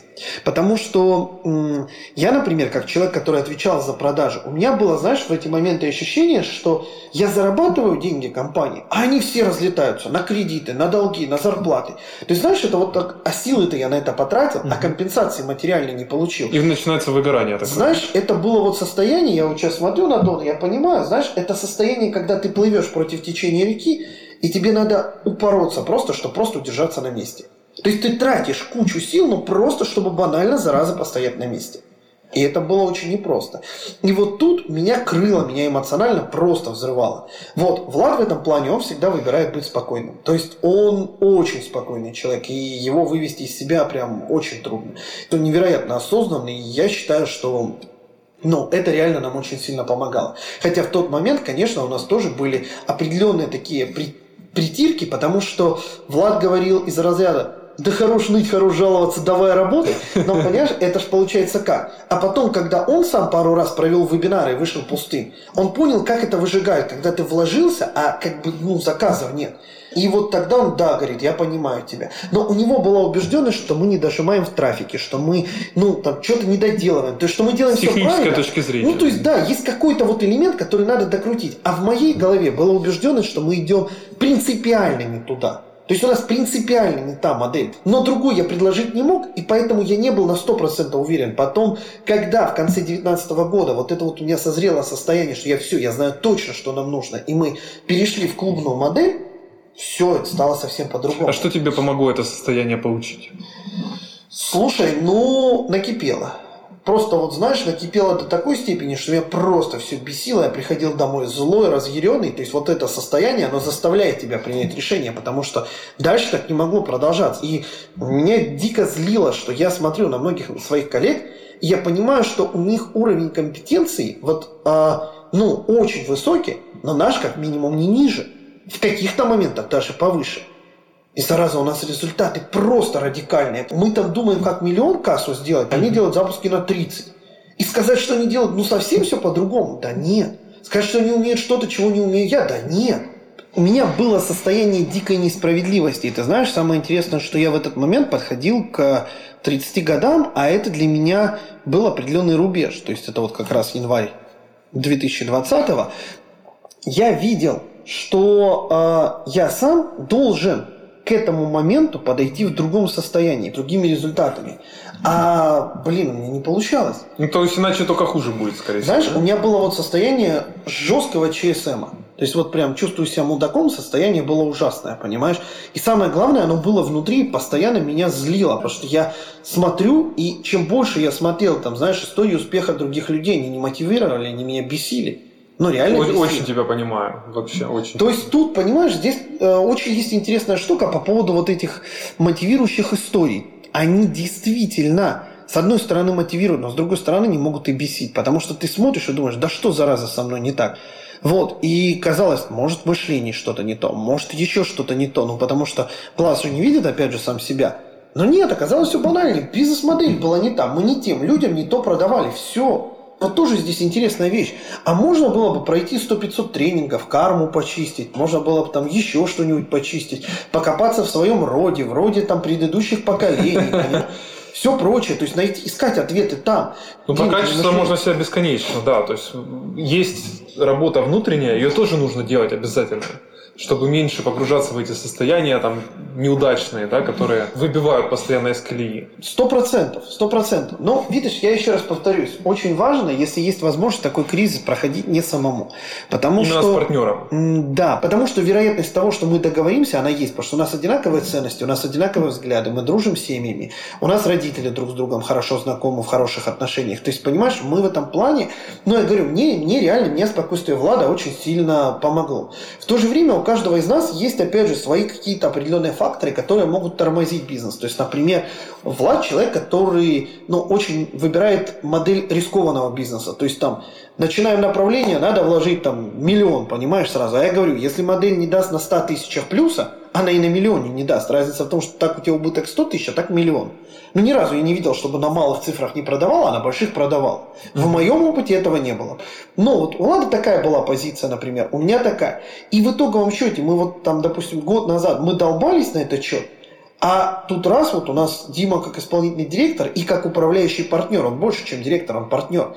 И его мнение ничуть не ниже нашего. И поэтому Дима, ну мы просто поняли с Владом такие, блин, а давай Дима будет за это отвечать. И Дима сводит наши позиции. И это реально очень сильно помогает. Это тот случай, когда 1 плюс 1 равно 11. Но для того, чтобы это повторить, нужно обладать теми же компетенциями, которыми, ну, вот, условно обладаем лучшее партнерство. Если этот человек с тобой равен примерно по финансовому благосостоянию, примерно в похожих семьях рос, вот это тот случай, когда срослось многое. То есть мы с Владом росли в примерно похожих семьях. То есть у нас родители похожего возраста. У нас родители с похожими убеждениями. То есть что у него не было предпринимателей там в роду, скажем так, что у меня. То есть, ну, это ремесленники. Вот у Влада отец там занимается а, продажей раков. У меня мама готовит на заказ, там, папа массажист, мама повар-кондитер, соответственно. Вот. Получается так, что мы, когда объединились, у нас примерно одинаковый аппетит в деньгах. Что Владу нужно было там на жилье заработать, там, вот он дом строит, что там не надо было. То есть, не было такого, что, допустим, там у меня запас прочности по деньгам на 10 лет вперед за счет там кого-то, а ему срочно нужно. Естественно, я могу размеренно принимать решения, потому что для меня бизнес это игрушка, а для и, него и это тебе его скорость, ну, как бы, вроде как и важна, но ты не понимаешь ее. Ну, то есть, как бы у меня нет одинаковой боли, понимаешь? Нет того, что, блин, надо что-то жрать. Вот. И в этом плане, ну, ты видишь, у нас, я же говорю, очень во многом вот взгляды схожи, и мы одинаково смотрим на бизнес, одинаково смотрим на партнерство. Мы очень хорошо друг друга дополняем в переговорах, потому что есть и вещи, которые Влад замечает в человеке. У нас есть навык профайлинга, то есть чте- верификации, то есть да, мы умеем читать людей, мы умеем понимать людей, понимать их мотивы, понимать подсознательные мотивы, и оба это понимаем. И как следствие мы можем, ну, как бы общаться с людьми так, что мы друг друга с ними понимаем. Вот, и я горжусь тем, что, наверное, никто там, из наших коллег, партнеров, там, бывших сотрудников, ну, там, может, за какими-то особыми там, обидчивыми исключениями не может сказать, что мы поступили как-то по-скотски с человеком. Даже когда мы расходимся с человеком, ну, это бывает в бизнесе, мы Конечно. расходимся с любовью, уважением, и многие из них к нам возвращаются на другие должности. Такое бывает. У нас вот ну, наш э, руководитель HR отдела, например, она год назад от нас ушла, а полгода назад, по-моему, может, чуть больше, к нам вернулась. Ушла, потому что она, ну, то есть мы в бизнесе придерживаемся концепции, что а, как бы перед тем, как человека увольнять, надо посмотреть, а он тебе по ценностям близок, если близок, может быть, есть какое-то место, где можно его еще использовать, где можно применить его навыки. Предложить ему какую-то другую Да, должность, и у нас несколько человек вот так очень успешно попереходили. А Катя, например, она у нас уходила, пошла в другие онлайн-школы, поработала, посмотрела, поняла, как бы, ну, каково там, и поняла, что когда мы ей предложили, она прям была очень счастлива и рада вернуться. Поэтому, ну, вернуться на другую должность. Ну, сравнить, сходить тоже важно. Пожалуйста. Да, для опыта это тоже важно понимать. А вот ты сказал, что тебе помогло избавиться от этих состояний внешнее твердое убеждение, что вот надо делать так. Как ты к этому пришел в итоге? Компетенция, профессионализм, опыт. Есть, по сути, четыре стадии познания. Первая стадия – неосознанное незнание, когда ты не знаешь, что ты чего-то не знаешь. Вторая – осознанное незнание, когда ты понимаешь, что ты что-то не знаешь. Третье – осознанное знание, когда ты понимаешь, что ты знаешь, то есть катаешься на велосипеде, но думаешь об этом или на машине. А четвертая стадия, когда ты не думаешь уже об этом и на автопилоте понимаешь это. Вот у меня в плане, ну, в плане, например, маркетинга у меня сейчас есть уже где-то я приближаюсь к четвер- четвертой стадии, когда я чувствую, что зайдет, что нет. Но это следствие того, что прошел все вот эти предыдущие стадии. То есть вот такая здесь история. Поэтому мое убеждение строится на понимании человеческой психологии. То есть фишка в том, что я много лет работал в тренингах именно по психологии, по личностному росту, а потом стал работать бизнес-тематикой. Плюс я продюсировал разные темы, начиная там от эзотерики, заканчивая там всякими этими сексуальными темами, там тренингами продюсеров. То есть я не знаю, трудно найти ту тему, которую я либо не продюсировал, либо вообще не понимаю, как она построена. Не, ну безусловно, какую-нибудь там шизотеричную фигню можно найти. Но по большей части это все то, ну что так или иначе явно или неявно, я понимаю, почему постоянно расширяю круг, свой кругозор. То есть у меня сейчас постоянно тренажерный зал, беговая дорожка, футбол, а, там постоянно путешествия, общение с разными людьми. Для чего? В бизнесе я обязан иметь широкий кругозор. Чтобы я мог предлагать людям продукт, я должен знать их ситуацию, я должен интересоваться людьми. Хороший тренер – это тот, кто хорошо говорит, но не всегда тот, кто хорошо слушает. То есть я привык больше говорить, чем слушать. Влад, например, привык больше слушать, чем говорить. Но это моя профессиональная деформация. То есть э, я учу себя меньше говорить и больше слушать. И больше задавать вопросы. Потому что через вопросы ты обучаешься. Согласен. Согласен. Что бы ты пожелал для себя 18-летнего из текущего состояния вот сейчас тому мальчику, который еще не прошел этот путь? Слушай, ну, во-первых, перестать искать что-то уникальное и сначала сделать то, что работает. Потому что зачастую, ну, тогда я искал уникальную бизнес-идею. Это была большая ошибка. Потому что, когда ты пытаешься найти уникальный бизнес, есть два, две вероятности. Либо тебе придется строить совершенно новый рынок, возможно, это зайдет, может нет либо то, что ты придумал, нафиг никому не нужно. Потому что раз этого рынка нет, значит его нет. Мы выбрали джамперы, и мы не смогли найти ролевую модель, мы не смогли с кого-то ее скопировать, мы не могли научиться. Вот если бы ты сейчас захотел открыть продуктовый магазин, тебе есть кому пойти поучиться. Ты можешь пойти, найти собственника магазина, вытащить его на обед, на ужин, поговорить и задать ему вопросы. А у меня ролевой модели не было. Это первый момент. Второй момент – это наставник, наставник, наставник. Потому что самая большая глупость – это пытаться решить задачу, которую кто-то уже решил. Ну, нафига это делать? Причем самая большая глупость людей – это мыслить из разряда «Ой, да я сэкономлю тем, что не пойду на этот тренинг». Да ты не сэкономишь, ты кучу денег потеряешь, потому что так, ты, допустим, мог бы за, эти, за это время уже там, достичь какого-то результата, а так ты ничего не мог достичь. Но важно еще понимать, какой тренинг нужен. То есть все подряд. Э, Видишь, все очень тонко. Именно поэтому я в последнее время сторонник того, чтобы не давать совет, потому что ну, невозможно дать универсальный совет. Сказать, тебе нужен наставник. Ну, а как нас услышат? Чтобы дать один совет, нужно задать 100-500 вопросов. Вот я на это так смотрю. Проще с кем-то проще с кем-то в плане того, что по какой-то модели, то есть есть гид, который тебя туда протащит. И нет смысла играть в игру, да я сама или сам могу. Но смысла нет, ты просто теряешь время своей жизни. То есть ты мог бы уже наслаждаться результатами, а так ты себе создаешь геморрой. Вопрос в чем? Кайф получить от того, что ты сам, ну, мне кайф от того, что я результат получу. Сам, не сам, мне, мне результат важен, а не ну, процесс тоже важен, но окей, ты сначала сделай. Вот бизнес, например, по какой-то модели, а потом бери и строй уникальное. Но ты будешь строить уникальное, когда у тебя уже будет там доход какой-то, то есть ты будешь себя более спокойно чувствовать. Вот сейчас я начинаю делать уникальные программы, уникальные модели. Таких в Рунете нет. Но Почему? оставляя свои программы, которые ты уже запускаешь. Но оно же уже работает. Которые тебя кормят. Понимаешь, я же в прошлом году не искал модель уникальную, я искал рабочую модель. Мне нужен был автомат Калашникова, который будет работать стабильно, жестко, четко, конкретно предсказуемо все. А теперь я уже могу искать, креативить и все что угодно. Да. А что бы ты мог сказать людям, которые думают запустить какие-то свои проекты? Это может быть творческие проекты, это может быть а, какие-то инфопроекты. То есть в любом случае то, что их зажигает, но они почему-то не делают. Сделать а если человек погружается вот в состояние, ему страшно, он не может делать, что с этим делать? Тем более сделать. Через ну, силу.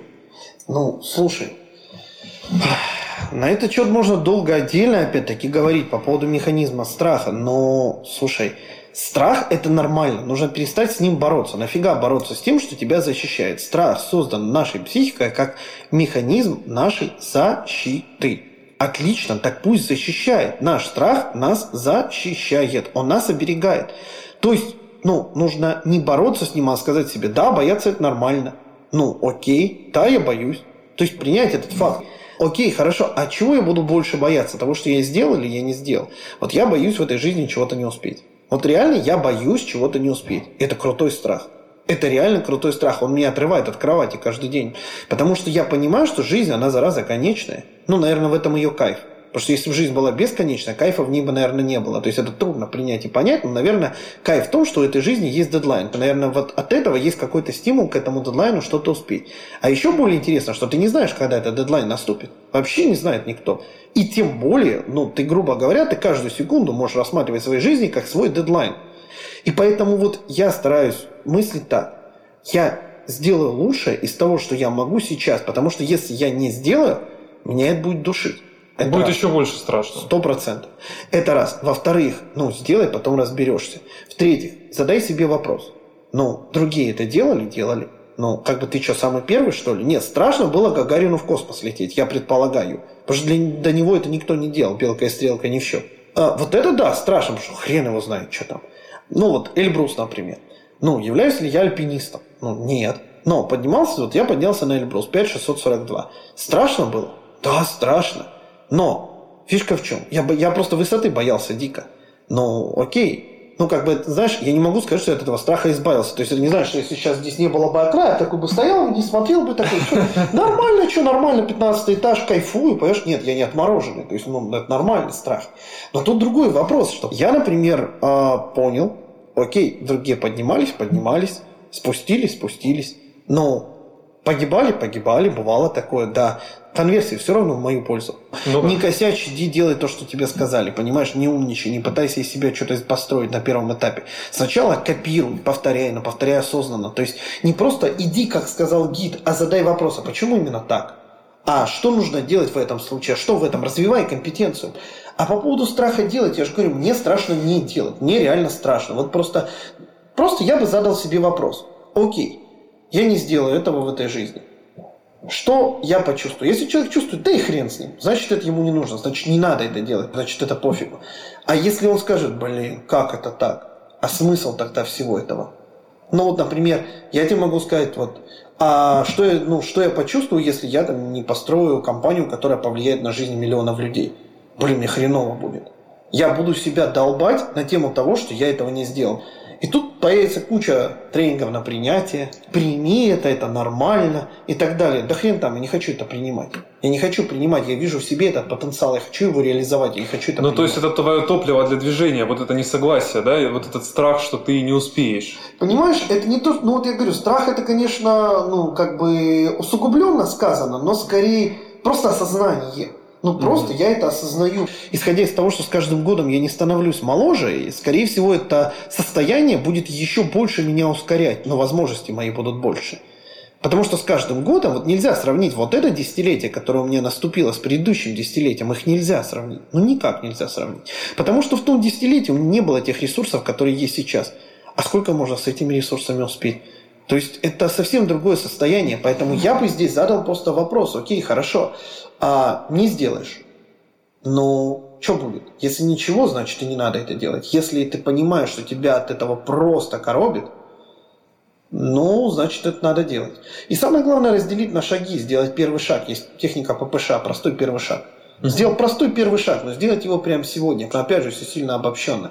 Потому что надо ли тебе это делать или не надо. А может быть, человек, не знаю, там, хочет какую-то хрень совершить. Надо разобраться. Поэтому тут давать совет очень тяжело. Именно для этого есть обучение, в которых должен быть наставник, которых тебя помогут разобраться, а надо это делать или не надо, а вот это сделать или не вот это. То есть тут вот такая история. Ну и группа, опять же, тех людей, как мы, да, говорили, что Сто процентов. окружающая среда, которая вот рядом идет с тобой, человек повторяет Да. шаги. Но тем не менее, вот то, что нас всех обобщает, это наличие в этой жизни дедлайна. И вопрос в том, кто сколько к этому дедлайну успеет, и опять же, не на фоне других, то есть мы не соревнуемся, кто больше сделает, я или ты. У тебя есть какая-то своя планка, к которой ты хотел бы стремиться, явная или неявная, ты, может, ее даже до конца не осознаешь. Я тоже ее не осознаю, но я задаю себе вопрос, делаю ли я максимум из того, что могу. Вот то, что сейчас я реализую, это есть полная реализация моего потенциала? Нет, и близко нет. Вот, собственно, мое мышление такое. Ну, это очень хорошая мысль на подумать. Спасибо, ребята, что слушали наш подкаст сегодня. Очень интересно было пообщаться с Игорем. Очень много полезного рассказал. Я надеюсь, вам всем будет полезно то, что мы сегодня обсудили. Спасибо большое за крутые вопросы и всем счастливо, всем удачи. Пока-пока.